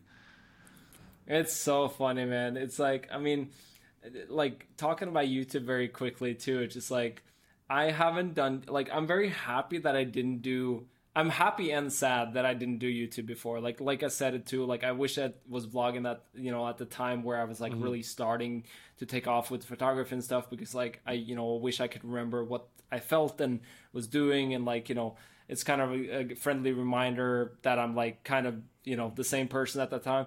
But it's um I since I'm so firm of who I am and like how I do things now, um, it's it's uh, like I said too, like what I do now, it's gonna be very, you know, it's gonna be firm. It's gonna be like, you know, it's kind of like a sniper instead of a Uzi type of thing, you know. It's just so so YouTube is kind of that for me too. Like I have a lot of stuff and I filmed a lot of stuff that might not never like see the light of day, but I love to have it myself. I again, I got to do a lot of episodes. I, it's still, you know, let's say 50-50 that I get kind of scrapped and things that's to get out there. I've been tr- struggling finding the pace of like obviously, you know, finding an editor and like, you know, doing these things because like I'm a little worn out from being in production all the time. Um, and YouTube is like for myself, which I should enjoy, but editing at the end of the day, I'm just I'm just not a fan. And I'm I like the the coming back to what we talked about before. If you don't like really enjoy it, you never will like be really good at it. And I don't Very really true. enjoy editing. I just don't. And I feel like um, it's really interesting for me to do like collabs with like other you know editors for example to edit my youtube because like they see me in a different light too which i kind of enjoy it's like oh like i didn't think about this as like an angle or i didn't think about me saying this was that important but like oh since you're seeing it from the outside like that's cool So I'm too in it. I'm too scarred from being like, you know, all these things that I have around me is so normalized. It's like, you know, being around, you know, who I am or like what I do with my cameras and stuff. I was like, yeah, no, what do you mean? Like that's just how what how I do things. Yeah, like, yeah, what do yeah, you I get Like, that. It's like fucking. it's like every day and- for you, but for random people, they're like, "Holy shit! Did you Like just he- meet this person?" No, no, like, is like carrying four cameras. He's like, oh, I'm only Yeah. carrying four, four cameras. I usually bro, that's carry like 10. normal. Yeah. That's literally what it is. So like to to present that in like you know a bigger way and and you know to not undersell it for me, it's like that's always been like a problem for me because like I was obviously like I'm Norwegian and we have like an unwritten law that you shouldn't like you know feel better than anyone else or like portray you portray you in in some type of way. Like I never like really been affected by that, but it is integrated in my like you know our culture so it's just like all these things and obviously like i'm you know um it's kind of a combination of that and just like it's not even like clouding out. It's more just protecting people that i have around coming back to the human aspect like me doing youtube with you know the people that i work with for example. It's kind of just like oh like i'm kind of taking their likeness and kind of capitalizing on it type of thing which i'm not like a huge fan of. So i'm trying to do these youtubes that is kind of outside that and then obviously you know talking from my perspective instead of like putting them on blast. And uh, again i gotta do youtubes with people in it like 100% but it's like it's gonna be a fine line there which i'm still kind of navigating. It still has to feel right for me and like that's why i'm scrapping you know certain things too because it's just it's just not worth it for me. It's just like you know me being with you know ava one of the biggest youtubers in the world you know just like 11 12 million followers in youtube you know it's like one of the like literally the greatest literally one of the greatest to ever do it like obviously that's like motivating me to do YouTube because I have a very firm example of how things can be done or like um, that it could be done, you know, like at all. For me, it's not, you know, me growing a YouTube, it's not really that important to like have, you know, that many followers. It is cliche to say, but it's like I use this as an example. Like Virgil Abloh, he has a YouTube channel, and it's not that many videos there, but the knowledge that he left behind, it's gold. It's literally gold. It's like, and that will live forever on YouTube. Like, I want to have a combination of these two, of what I'm actually putting out, that is just like, it's valuable information, valuable insight, and entertainment that can live for a very long time. And I'm not like, you know, if I'm gonna grow, really grow YouTube, it might be hard for me to keep up the pace of doing these like, you know, other YouTube. So again, I'm trying to find the the balance. I'm a little passive on it, but I'm gonna like get to it um to see like where I'm, you know. But I'm again, it's like it's a gifting, you know, a gift and a curse of me just like coming to the place where I'm now because I'm taking my time. And people was like, yeah, do this. I, I was like, yeah, it's you know, it's, I'll but try. I'm not gonna. I'm. I'm not gonna lie. It's been eating me up a little bit. The basic product uh, um, project has been like dragging out a little too long. YouTube dragging a little too long. So it's like it's me justifying is that it's taken a long time, but it is a it's a fine line there. But I can't wait to show more. I literally like. I can't wait and have that digital trace. I think it's amazing. Doing these podcasts, amazing. live for a long time. It will like be a stamp in where I am at the certain you know time, and hopefully my kids can even see this like you know in 50 years and just like oh like this is like because everything it, we changes technology changes or you know the world is changing but the the actual us as humans we work in the same way and we have done ever since like we like the beginning of time. It's just how it is. So i feel like these things are so val- valuable 100% the legacy that you mentioned that's the most important thing that you're gonna you know you're gonna leave on on whatever platform. Youtube is just a, a platform a means of communication. What we wanted to tell you is i mean youtube again just an example is just we want to see more of olav behind the scenes. And what you said is beautiful. It's not about you shooting the fact that oh you're with Logan and KSI. No, it's we were interested in that Chainsmoker video bec- not because it was Chainsmokers, but because we saw what you were going through during that shoot and that that lens was what was interesting to watch through with that video and we want to see more of that Thank that's you. what we were trying to say and i i honestly i'm i've asked all my questions Faraz, i don't know if No, you I think that was a fantastic episode. We talked about everything, and I, I think it was so inspiring for myself. Yeah. Knowing, I mean, we, we talked to Olav before, but we never really dived this deep into his journey Mm. and how, you know, how he become the man who he is today, actually. Yeah, And one thing we love about you is how humble you are, man. It's it's again you mentioned this for you it's such a normal thing, but for people when they stumble upon your you know your socials the first moment they're like oh shit this like this guy's huge and then when they when we met you we're like dude you're like the most down to earth kind of guy and that's what that you. that's what struck with us the most you were so cool we had some questions we called you I- you immediately yeah. picked up and you helped us for like Oh 30 yeah, I remember. minutes. It was Yeah. like, dude, we need your advice. It was like, call me, call me now. I was like, fuck, this guy is so humble. and I think this is exactly what you mentioned, like the people's person. Like you, you, you're just such a kind and humble person. Like everybody loves working with you. Uh, we haven't had the chance to do so yet, but maybe in the future. No, soon. I, I just want to say, Soon. yeah, one hundred percent. I just want to say a, a giant fucking thank you, Olav, for taking the time. This is, by the way, our our longest podcast to date because I think we were just like so fascinated with whatever you had I think to say. we have to do like a separate one for just like digital stuff too, because just Yeah. like, I feel like I was like gonna come on this podcast too. I was like, oh, like I can't wait to like talk about AI and AR and 3D and it's like, and then I was just like, oh, like it's all photography. But I mean, I totally get, you know, it's I, I love talking about my journey when you know when it comes to that to provide value, you know, uh, from that path. But like obviously, like you know the journey i've been on the digital side for like the past like four or five years it's been like such an amazing new chapter for me too. So we'll definitely touch base on that like down the lane too because like it is a lot of the synergies that we're trying to combine or i'm trying to combine with the digital and analog world uh, which is like super exciting. And there's so many ways of like you know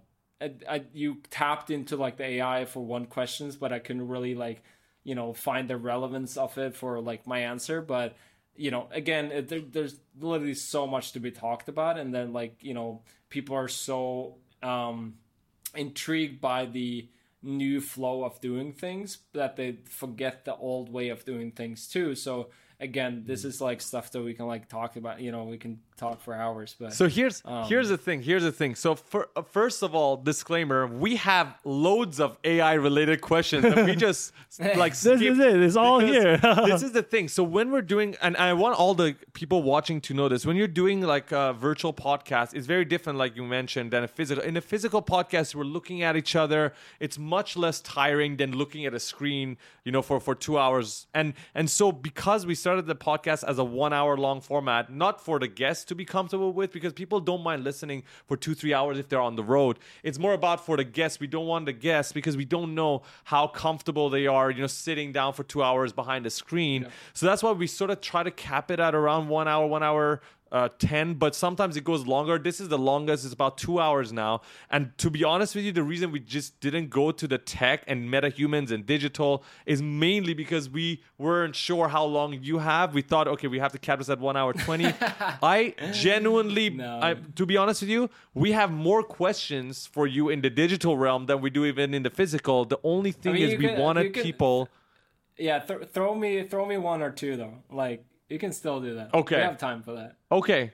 Okay, Let's do- let's, let's, fucking do it. go. Let's okay, let's fucking- continue. You let's- wanna you wanna yeah, go for yeah. the first one? No, I think the the AI thing. I think I really want to touch on AI. The, the biggest question that I have is that, do you really think AI can replicate the creativity that humans have? And we, we can see a lot of artists now are against AI, and they, you know the, the whole conversation of always taking over our jobs, and usually. So, as a photographer or a person who's really into the creative industry, how do you see the role of AI would be in the future, even for yourself? Do you see yourself like using it regularly, or do you see it as a threat to a certain aspect of your work? How do you think that will play out? one of the best people who would answer this question is you because you've been doing it for 20 years you've been in the most Analog. yeah, Anna, like you started with like the least amount of equipment, then you went to the point that you had the most advanced equipments, and now you're going back to like the traditional way, you know, slower cameras, you know, more challenging scenarios. Whereas AI is just moving at this like super fast rapid rate and what's crazy is ai is affecting artists first we were talking about this with faraz if like one one field that people don't even talk about is medical like general doctors being repl- not replaced, but like AI coming in.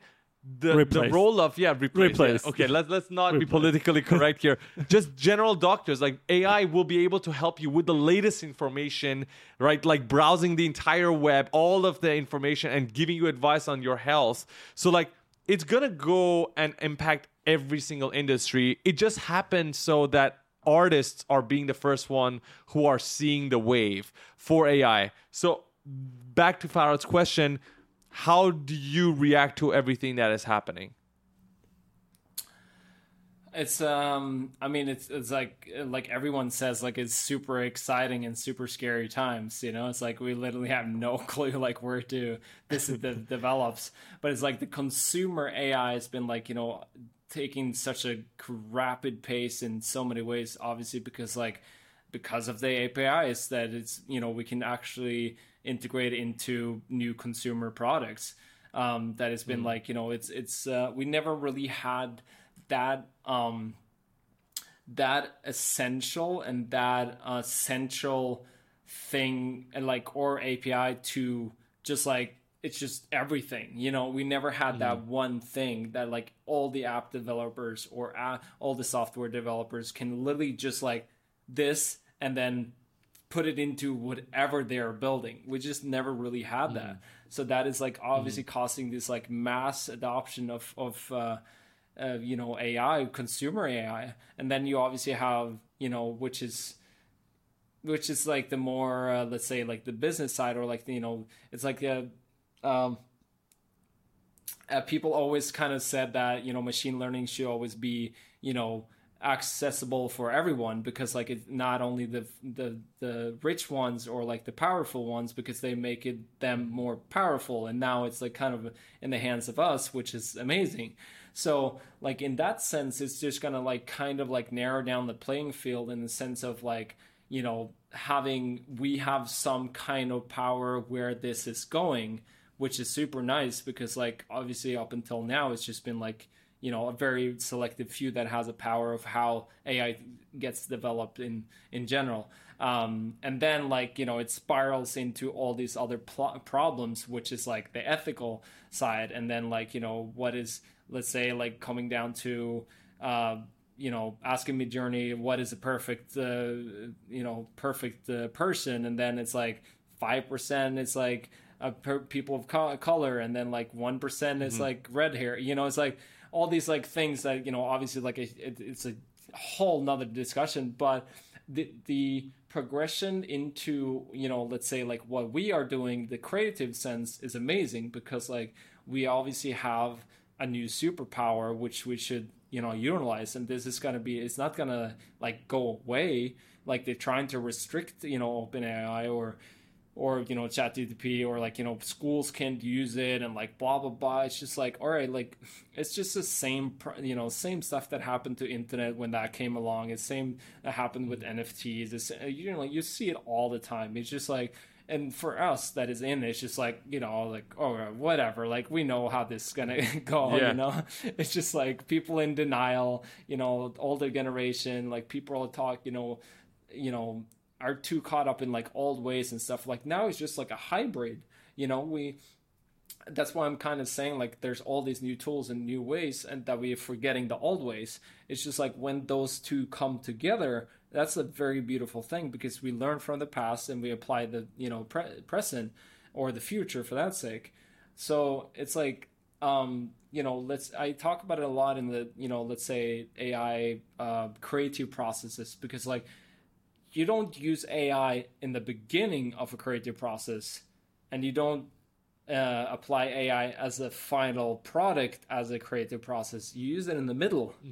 You use it as a, a teammate. You know, you use it as a creative spar. Like you know, you are having basically a one man team almost. You know, it's like obviously working with people is never going to go away, but it's like to apply these you know things that just you know help your vision come alive it's like it's amazing. It's literally fucking amazing. It's like it's like um and that we are living on like the cusp of like what is going on right now and us coming from like the old school and seeing that and then we can like we have that integrated in us so we won't really forget it. It's going to be really interesting with the new generation that only grow up with ai which is you know it's going to be a whole nother discussion but we said that about games too Yeah. and they're totally fine you know Yeah. So it's like um it's like um or phones for that sake like iphones or whatever you know um so i'm again i'm super excited for it like you know there it's it's it's a little like out of breath obviously like you know looking at everything that's going on you kind of just have to pick your battles in it uh, but uh, you know i feel like a lot of people have been talking about it but if you're not if you're not in you know are playing around with ai or seeing what it actually is or how you can integrate it in your workflow or your life like it's like uh, it's that one um, um, love love sex robots uh, Oh. episode where the there's one there's one guy that can't run fast enough from the whales that comes up from the whatever because he's not a hybrid he's not a robot or like that's basically what it's gonna be like you gotta you gotta fall behind in you know some sense because like once this really get into you know into our like daily lives like apple for example perfect example put that you know they're gonna interpret in ai into all these things and we're not even gonna notice. You know that's the same as like you know having digital collectibles and not nfts is all these like things and they they they didn't even mention metaverse in their whole keynote for you know like it's not about metaverse it's not metaverse it's just literally mixed reality Actually, I like, never okay, paid attention to that. He's People can- absolutely Absolutely right. right. They didn't- It's we watched spatial it. computing Yes. on metaverse. Wow. I didn't even think he, they didn't even mention the word one time. They Yeah. didn't. Because they they knew Wow. Mark Not a single said it a million times. Mark Zuckerberg said it a million times. and People didn't give a fuck because people need proof of the yeah, metaverse. and it's not. Yeah, and it's not a metaverse. It's literally not a metaverse. It's like when I talked about it on LinkedIn uh, yesterday too, and it was like, um, it's basically like when you are making you know people's life um, easier for themselves and not taking them away from their normal flow. You making it easier. Then it's when we like get products like iPhone or like you know I'm not saying that Vision Pro is going to be that at all. That it's actually like a, just a very it could be like you know for sure down the lane. I I truly believe so, but they're you know they're kind of um they're kind of willing to go out there and fail early to improve you know to listen to because it's going to take time to people to adjust this other than just going from you know a phone to a phone. You go into a phone to goggles or glasses you know that's a whole nother discussion. Um so i'm just saying like these you know integrations with ai is going to go so more like so much more seamlessly than we we have now. It's the same with nfts too. It's like nfts is not going to like you know it's not going to have mass adoption uh, until we make NFTs a part of our lives that makes it like easier for us to let's say access whatever we want to access. Or like you know we we actually have those digital collectibles integrate or like um interfere with our life in a in a more seamless way. It's not to be it's not to be jpegs. It's not to be like collectibles in that sense. It's actually to be like you know when people actually starting to call these smart contracts which is like people are still not utilizing what the ethereum chain can actually do which is like okay then it maybe doesn't make sense to have a jpeg on the ethereum you know chain because you're not you know actually not doing anything what ethereum can do. Okay go to bitcoin or go to solana over there. So it's just like it's just like whole um uh let's say um Uh, like it's mellowing down it's kind of it's stabilizing it's finding its place and ai is going to do that you know too and i like the you know i'm not saying that ai is never going to take over because God knows who what. But in like the near future, I would say like let's say 10, 20 years, maybe like our lifetime even, it's not gonna take over, mm-hmm. but it's gonna play a huge part. It's gonna automate and people can, you know, take away or like, you know, yeah, people gonna lose their job, like that's you know, that's already happening. Uh, but new jobs is gonna, you know, come and then we can spend maybe more time on the stuff that matters. So at the end of the day, like AI. Yeah, let's go. So I one point you mentioned, which I hundred percent agree with, and I was telling Faraz, it's, it's it's about NFTs, and of course we've been through the whole cycle. People will benefit from NFTs when they are buying tickets that are NFTs and they don't know They don't that is an know NFT. it, yeah. So I was I was telling Faraz the first thing that should turn into NFT is concert tickets, festival tickets, and and you know merch, merch that you buy. Like all those things can become on chain, and people can track it without even knowing that you are buying NFTs. Uh, flight air miles, those can be NFTs easily.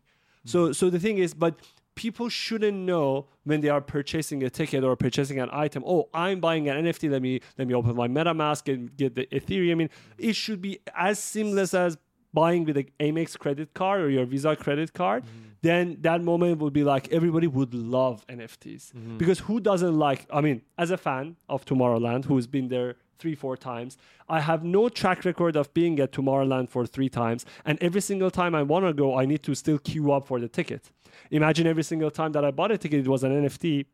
And Tomorrowland would say now, this year, early bird sales will go to people who already bought ticket in the previous years. We, we allocate 10%. How do we track that? By NFTs. Mm-hmm. Easy. So I think these real life applications really would help the mass adoption of any technology, NFT, AI, or any sort of that. Yeah, and, and what you mentioned about the presentation for the Vision Pro was exactly that. They're they in, they didn't show like all these futuristic, you know, aspirations for what the Vision Pro will be. They showed you exactly all the apps you're using today. How does that translate into a virtual reality experience? One thing we did mention was we wanted to see a bit more of the actual demo because everything we saw was pretty much CGI. Like they were just edited out uh, or created in a in a software and they showcased it. But I did watch the MKBHD review, just a quick snippet of it, and they were talking about the eye tracking because that was like the craziest part. Because like to this day, when you're using the the Meta Quest, the controller or the finger tracking, you have to hold your hands up, and it's just tiring as fuck. But the fact that you can just chill and relax and still be able to like control things, that I think is going to be the biggest game changer. Um, but just going back really quickly to, to to mass adoption with AI, one thing that I guess scares me is I saw another statistic that only what 13 or 15% of America actually uses chat gpt which is crazy to me because like gpt Dude, is that's ev- good. it's Vancouver is 1%, bro. It's like we talk to people here, they don't know. Yes, so many people still don't like in my world when I wake up in my internet, in my social feed, GPT is everywhere. Everyone's using it. But then when I saw the statistic, I'm like, how the fuck is that? Like, are you kidding me? Like, people don't know about Chat GPT. There's so many people who still don't use a single AI tool. Do you? Okay, wh- what's your favorite AI tool? Like, what what is the one that is on your roster every day? I mean, ChatGPT. It's like I, I feel like I, I don't I don't even use it you know enough, and I use it like maybe you know a couple of days, you know, a couple of times a day. Um, you know, in in certain processes I can use it more, but I mean, it's like that tool is just like it, it's a bit you know I don't know like I don't even know to how to describe it because it's literally one of the biggest tool of you know our time like since the internet came type of thing It's bigger Like, than that, now dude. you can browse internet I mean, now you can browse internet too, like through obviously the Bing, you know. So it's just it, it's uh yeah, like to be honest, every time I talk about it, I was like, I literally called like a lot of my friends that I have close to. I literally called them. I was like, like, do you do you know like what is happening right now? Like, do you have you like have you seen this? Have you played around with ChatGPT? Like, like do you know? And they're like, so, you know, some was like, yeah, no, like I've used it, you know, a couple of times, and then like some like you know, let's say my little brother and stuff, he's like, no, Oh, like wow. I don't like what is it? I was like, I was like, okay, like I was like, listen, like, listen, like, I like, I don't know how to describe this. Was like you might need to like I, I'd like I'll do a full course for you. Like you just have to know. I'm not saying that you have to use this all the time. You just like you have to know that it's there, and you know like have to know like when to apply it or when you can get assistance because like it's just like it's still for me like you know I'm in this like I, the whole progression. I'm reading about everything that's mm-hmm. going on. I'm in the creative processes. You know, I can write emails with it, like all these things. But I'm still like, I'm not using even like five percent of what this thing can do. You know, so like when people are like, that's the same as like real prompters. It's like people are getting full jobs, full time jobs of being a prompter. Mm-hmm. a prompter, literally just describing exactly what you want to the AI for it to do it, like Midjourney, OpenAI, like whatever it is, or even like you know build software, because like we're so on the overwhelmed by like oh like I can describe exactly what I want and it can do it for me. It's like yeah, it's like, but what do I want? and it's like it's just like how do I say what I because we have it in our head too. We still have to like actually describe it, which is obviously super hard too. But it's like how to basically um, trick the AI to tell us how we, you know, try like how we can talk to it. Almost, it's just like we know what we're trying to do, but we just don't know how, where to start. And then we start somewhere, and then it's like, oh, okay. But can you describe it more like this? Okay, cool you described it like this, but what if this is like this? And then you kind of go from there, and then suddenly you get to a point where they're like, oh, the AI is literally describing exactly what I, you know, do. But it takes time too. So it's not like, you know, it's literally, it's not the, it's not the neural links yet to where we can just like, oh, like we think about something and then it literally prompts us for us into AI. Like, but I can't wait for that. Yeah. Well, dude, I I- can't Crazy. fucking wait. I say, I say that to Faraz all the time. That is literally what is going to happen. Even if not Neuralink, it's going to be something else. It's just the prompting thing is going to eventually go away because why would you need to describe to the AI if the AI can tell what you're thinking, right? So all you have to do, It's- it I mean- really just comes down to can you think of ideas? Like, do you have good ideas? Do you have good for sure. stories to tell? Yeah. No, it's it's really good, and it's like I mean anything from like Neuralink to like you know Mojo Mojo AR lens. If you guys have seen that, I haven't seen that. It's like they literally we have we have a contact lens that is fully like mixed reality. What? In a fucking contact Holy lens. shit! It's- It's, wait, like it's- a Yeah, movie and they've been doing this. They've been, yeah, they've been doing this for like they had the f- the first like functional sample like I maybe like two years ago, I believe, like ish. So it's like, and I I started reading about this like maybe four years ago, and they were like fully developing this, but they have one function. It's just like it's you know obviously to take a technology you know piece of technology on your eye, it's a little you know risky, but it's fully functional. It's not like as complex as you know the Vision Pro, mm-hmm. but it's there. So it's like it's just you know as long as somebody is proving that is you know it's it's possible. That's the same as like you go on Instagram and you see somebody actually doing a triple backflip on a FMX. It's like oh, it's possible. Okay, cool. Like let's get to work. So if it's not possible at all, if you don't have an example that it's like even there, like that's a whole nother thing. But it, like thing is like OpenAI is there. Like Mojo, like AR lens, it's there. It's just a you know, it's the same as like the the fucking phone was a backpack. The the cell phone was a backpack. it was even like a stationary thing, you know. And we had like, and now we have this. Like, what do you? the- Like, come on. And you think this is not gonna happen? Come on. Like, I- come on, man. Like, I, I dude, that's that's the thing. The denial part is crazy because so many people are denying it. Uh, one thing I always think about is I feel like I know you, we don't like the word manifesting here, but I think it just works out really well. I think movie directors set the fucking or movie writers. Uh, that would be the best way to put it. Set the tone for what the future will become.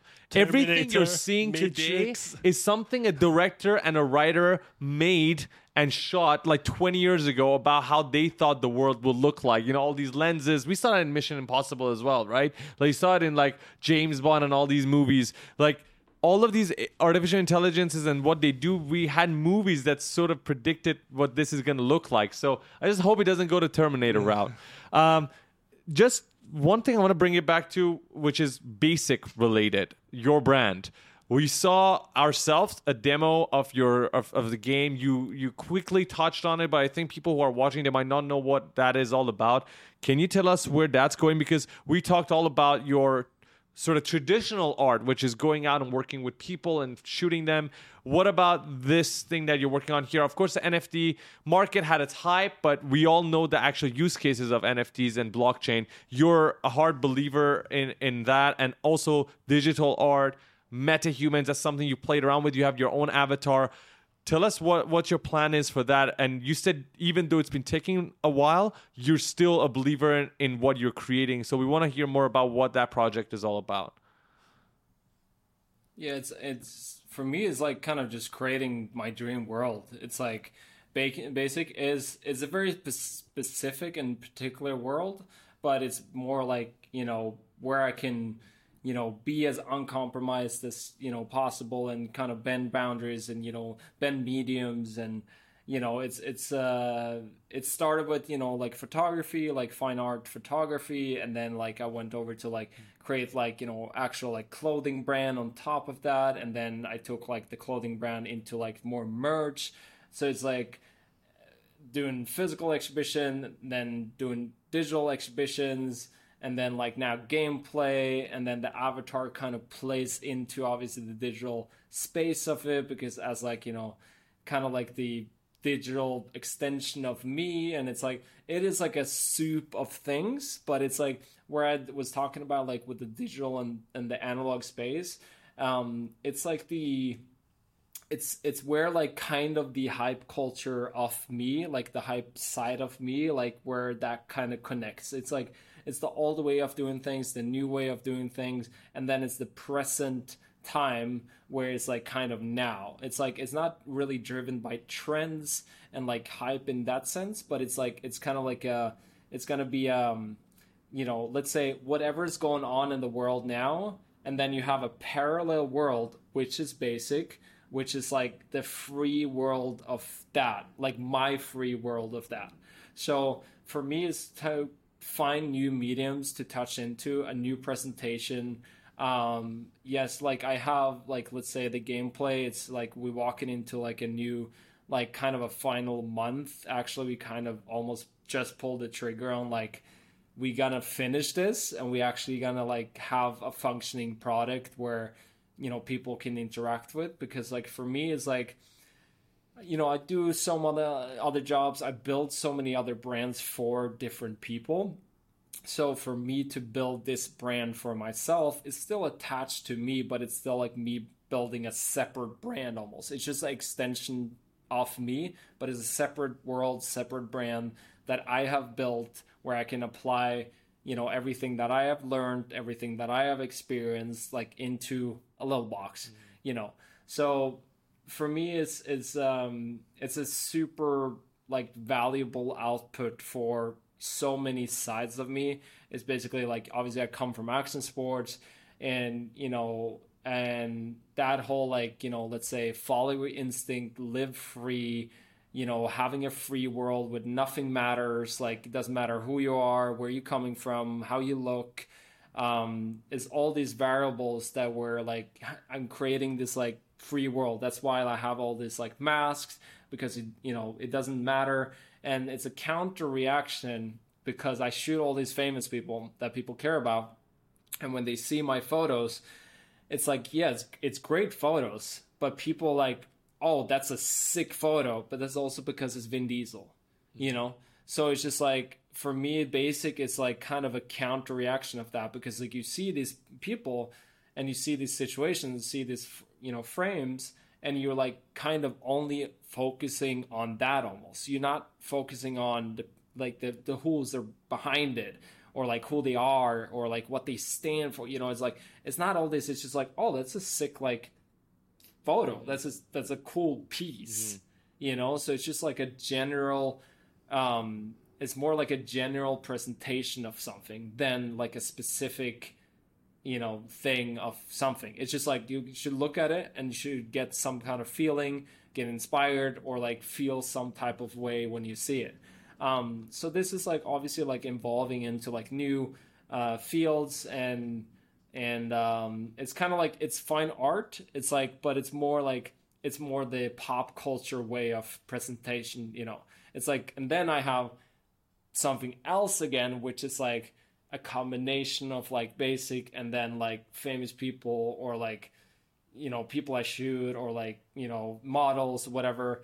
And that walks into like combining like ai and photography and video and painting and like all these like things which is like more like abstract crazy shit again. That's like another element of things again. So it's like i have me that is like the photography is the, the photography in me. When i say i'm a photographer that's kind of what i'm you know pointing at which i do identify myself with still. And then i have like the artist the designer way of things. Like i'm a designer. I'm like a multi artist like you know that's basic. And then i have the other shit which is like i haven't even tapped into where i'm trying to play around with everything that like i know and how i feel and things that- which is not basic and not like the other thing where it's just like me literally being in a white box and what do i make then?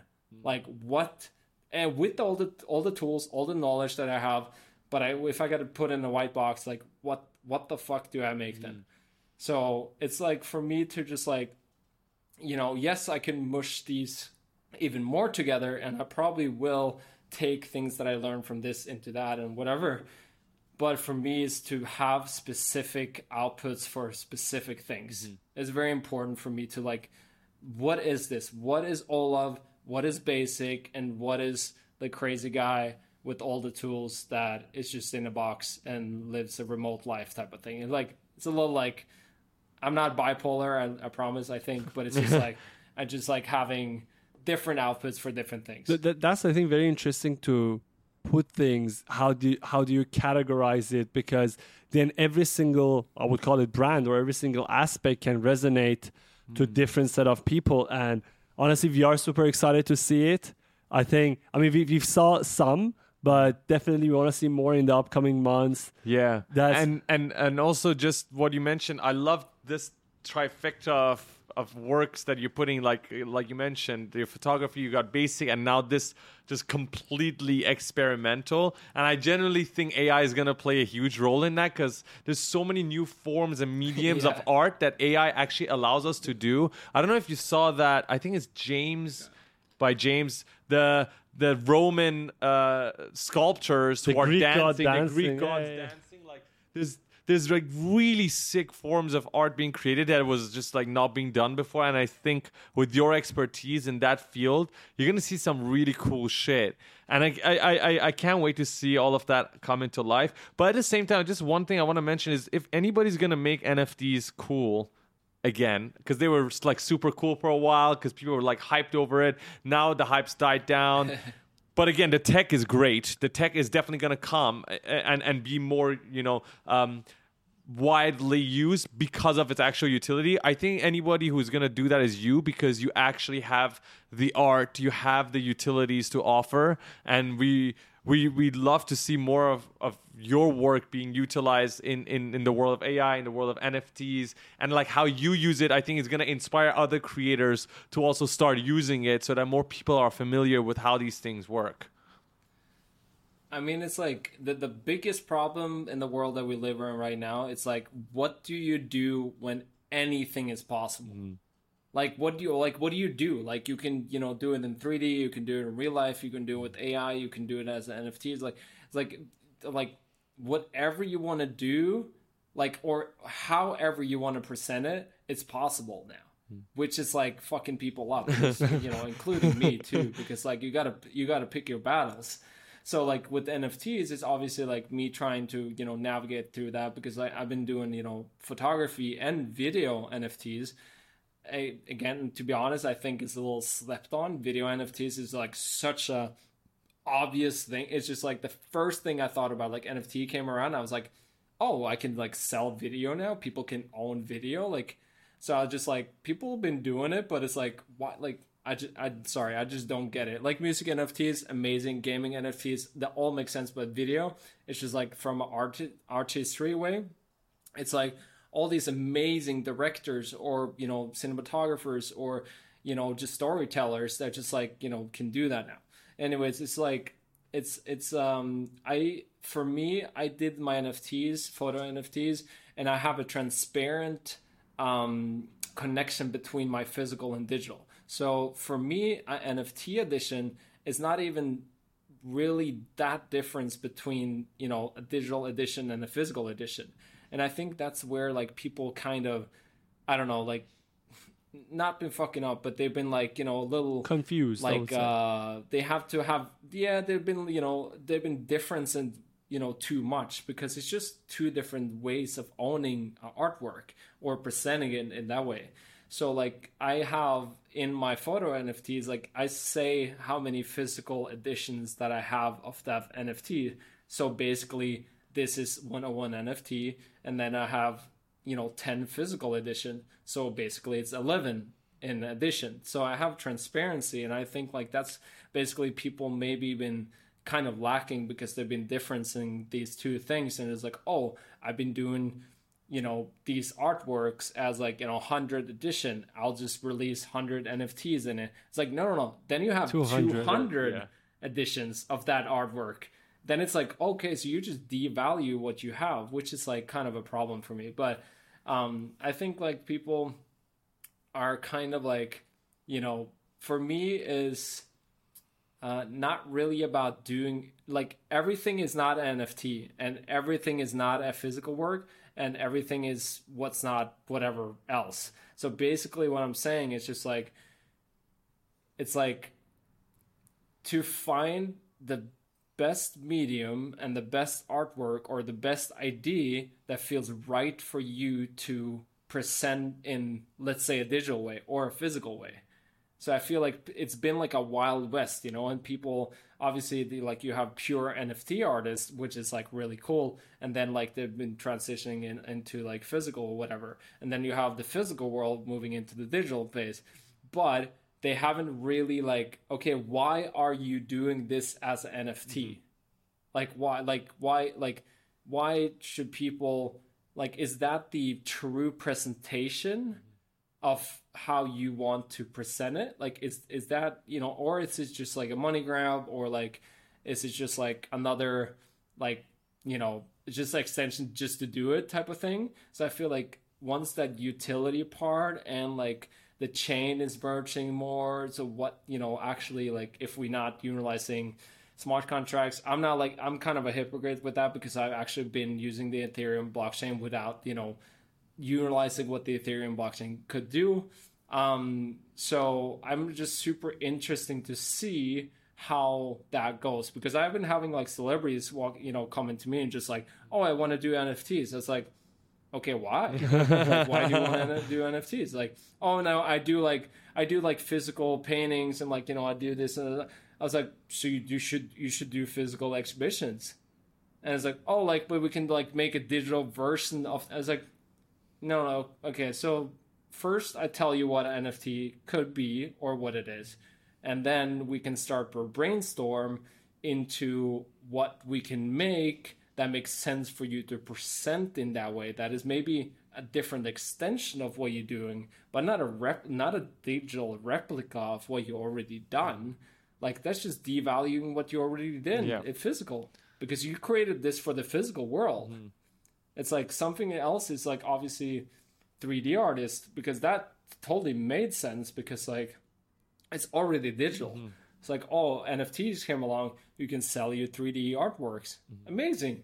That to- that totally makes sense. It's not that you like been making physical 3D type of things and then like now you just like want to move into the digital like it's all it was already there. That's the same as like let's say you know game NFTs or music NFTs is already there. It's already digital. Mm-hmm. So it's just like again, it try to you know have those questions um, being asked along the way of like why you're doing it or like you know are you doing it in the right ground. So yeah. I'm I'm very like I feel like I've been saying like I haven't been in like an NFT or like a Web three panel and you know and it's such a long so I feel like I have to like say everything that I like want to say at like once now and just like No, No, what ramble makes about sense. like what our people are doing in, no, no, in no. the space. It, it perfectly makes sense the thing you're saying, and I think it's necessary from someone who's been into you know the tradition of traditional way of doing things and see the actual benefit of using this technology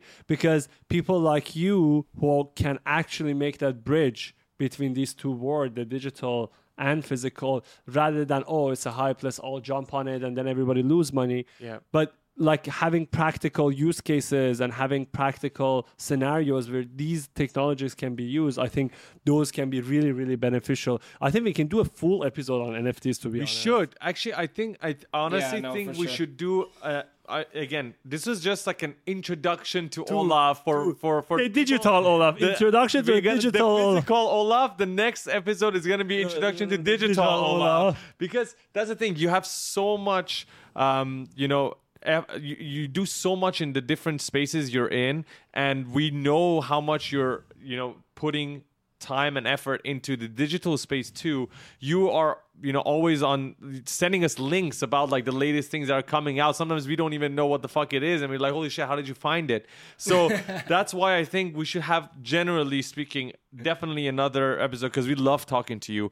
But the main reason today's episode was mostly about what your uh, past has been about for the majority of you know the years you've you've spent your career is because I think that's still extremely interesting for a lot of people who are trying to you know follow your craft. Now the nft thing i just also want to say like what you mentioned was perfect. The why is so fucking important. Even when you go to all the nft communities that were created the ones that succeeded was the ones where the founders had a, a why. Like why did they do this right? Like and and they're still even though the nft market is down they're still pushing through they're still creating right the, the that's that's the, the biggest difference. And i think that's something that we'll see is just the why has to really matter. It has to resonate with anybody who's creating uh, those nfts and again nfts just it, it just happened to start with art just like how ai is starting with all these generative art pieces but it's so much bigger than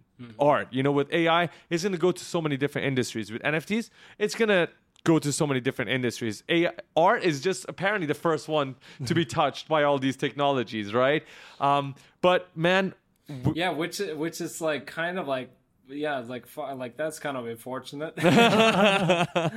kind of. i mean you can say it's unfortunate, But it's like I but guess it's it's it's that sorry please go ahead Yeah, no, it, it's probably that because it's probably that because it's like so open for it's like such an open world. So like it's kind of like a almost like a almost like a trash can for like everything that's going on because like oh like we can just use it for like you know art because like art is anything you know that, I don't know. Mm. Maybe but yeah, but, is but interesting. it's it's sure. it's both a blessing and and and uh, you could say it's dangerous at the same time. It's it's blessing because at least now artists are the first ones to fucking use AI technology, right? We're like the first ones Yeah. to be like, oh shit, we need to catch up with like ChatGPT and Midjourney and Stable Diffusion and all this. Whereas like Yeah. the other 70 80 percent of the world that's not using AI is probably not artists. They're probably just not artists because like all artists, Right. I'm sure, are already aware of everything that is going on. Um, but yeah, man, it's it's been fucking. it- It's been a crazy year. Definitely looking at everything that's going on.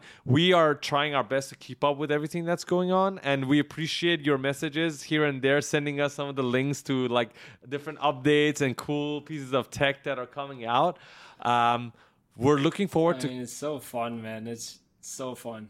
It, it sure is, and we're looking forward to to do It's just- something together. We always love to see how we can work together because you do such cool work, and hopefully one day Bad Decisions and Olav, maybe Olav or Olav's basic or Olav's experimental ground is something we can work with together. It's gonna be it's gonna be amazing. Oh man, that's like any anything that you guys want to do, man. Like I, I gotta, yeah, we gotta jump on after this. Once I, once I get a new computer screen, hopefully this week. Yeah, like, you broke hopefully I'll that be shit while moving to New York, right? Uh, yeah, fuck. Yeah. So it's like it, it's just to get my flow again. I feel like I've been chasing the flow, but I have like I mean, shout out to shout out to Rokoko that has been sticking by my side. Like even though I've been so late of like doing things, but they always been supporting me. Either it's like software. I still you know have the suit that works like incredible. Mm. So it's just like all these like things that I've been you know or people or or you know obviously now kind of including you guys too, but um, that's just been like supporting me and like you know being being such a, a strong little like you know family of like you know people that is pushing the space nfts community it obviously been like amazing too because people actually been coming along to like you know push forward. And obviously what's happening in ai or like you know the digital sphere of everything that is going on now it's like that's why we're sending links across the board and trying to like oh have you seen this and this?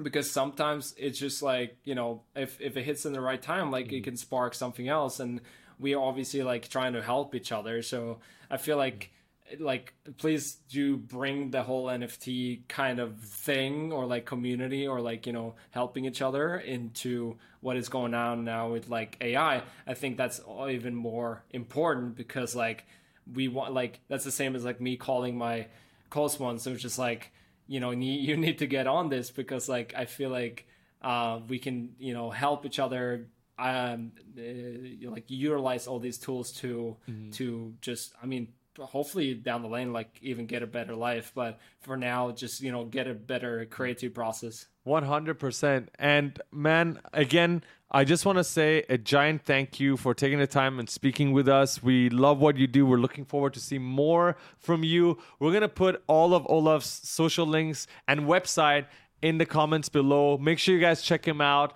and we are looking forward to an episode 2 with digital olav fingers crossed we're going to make that happen. Thank you to every single one of you guys watching this episode. We'll see you guys next week on another episode. Thank you, Olav. Thank you, everybody. Ciao.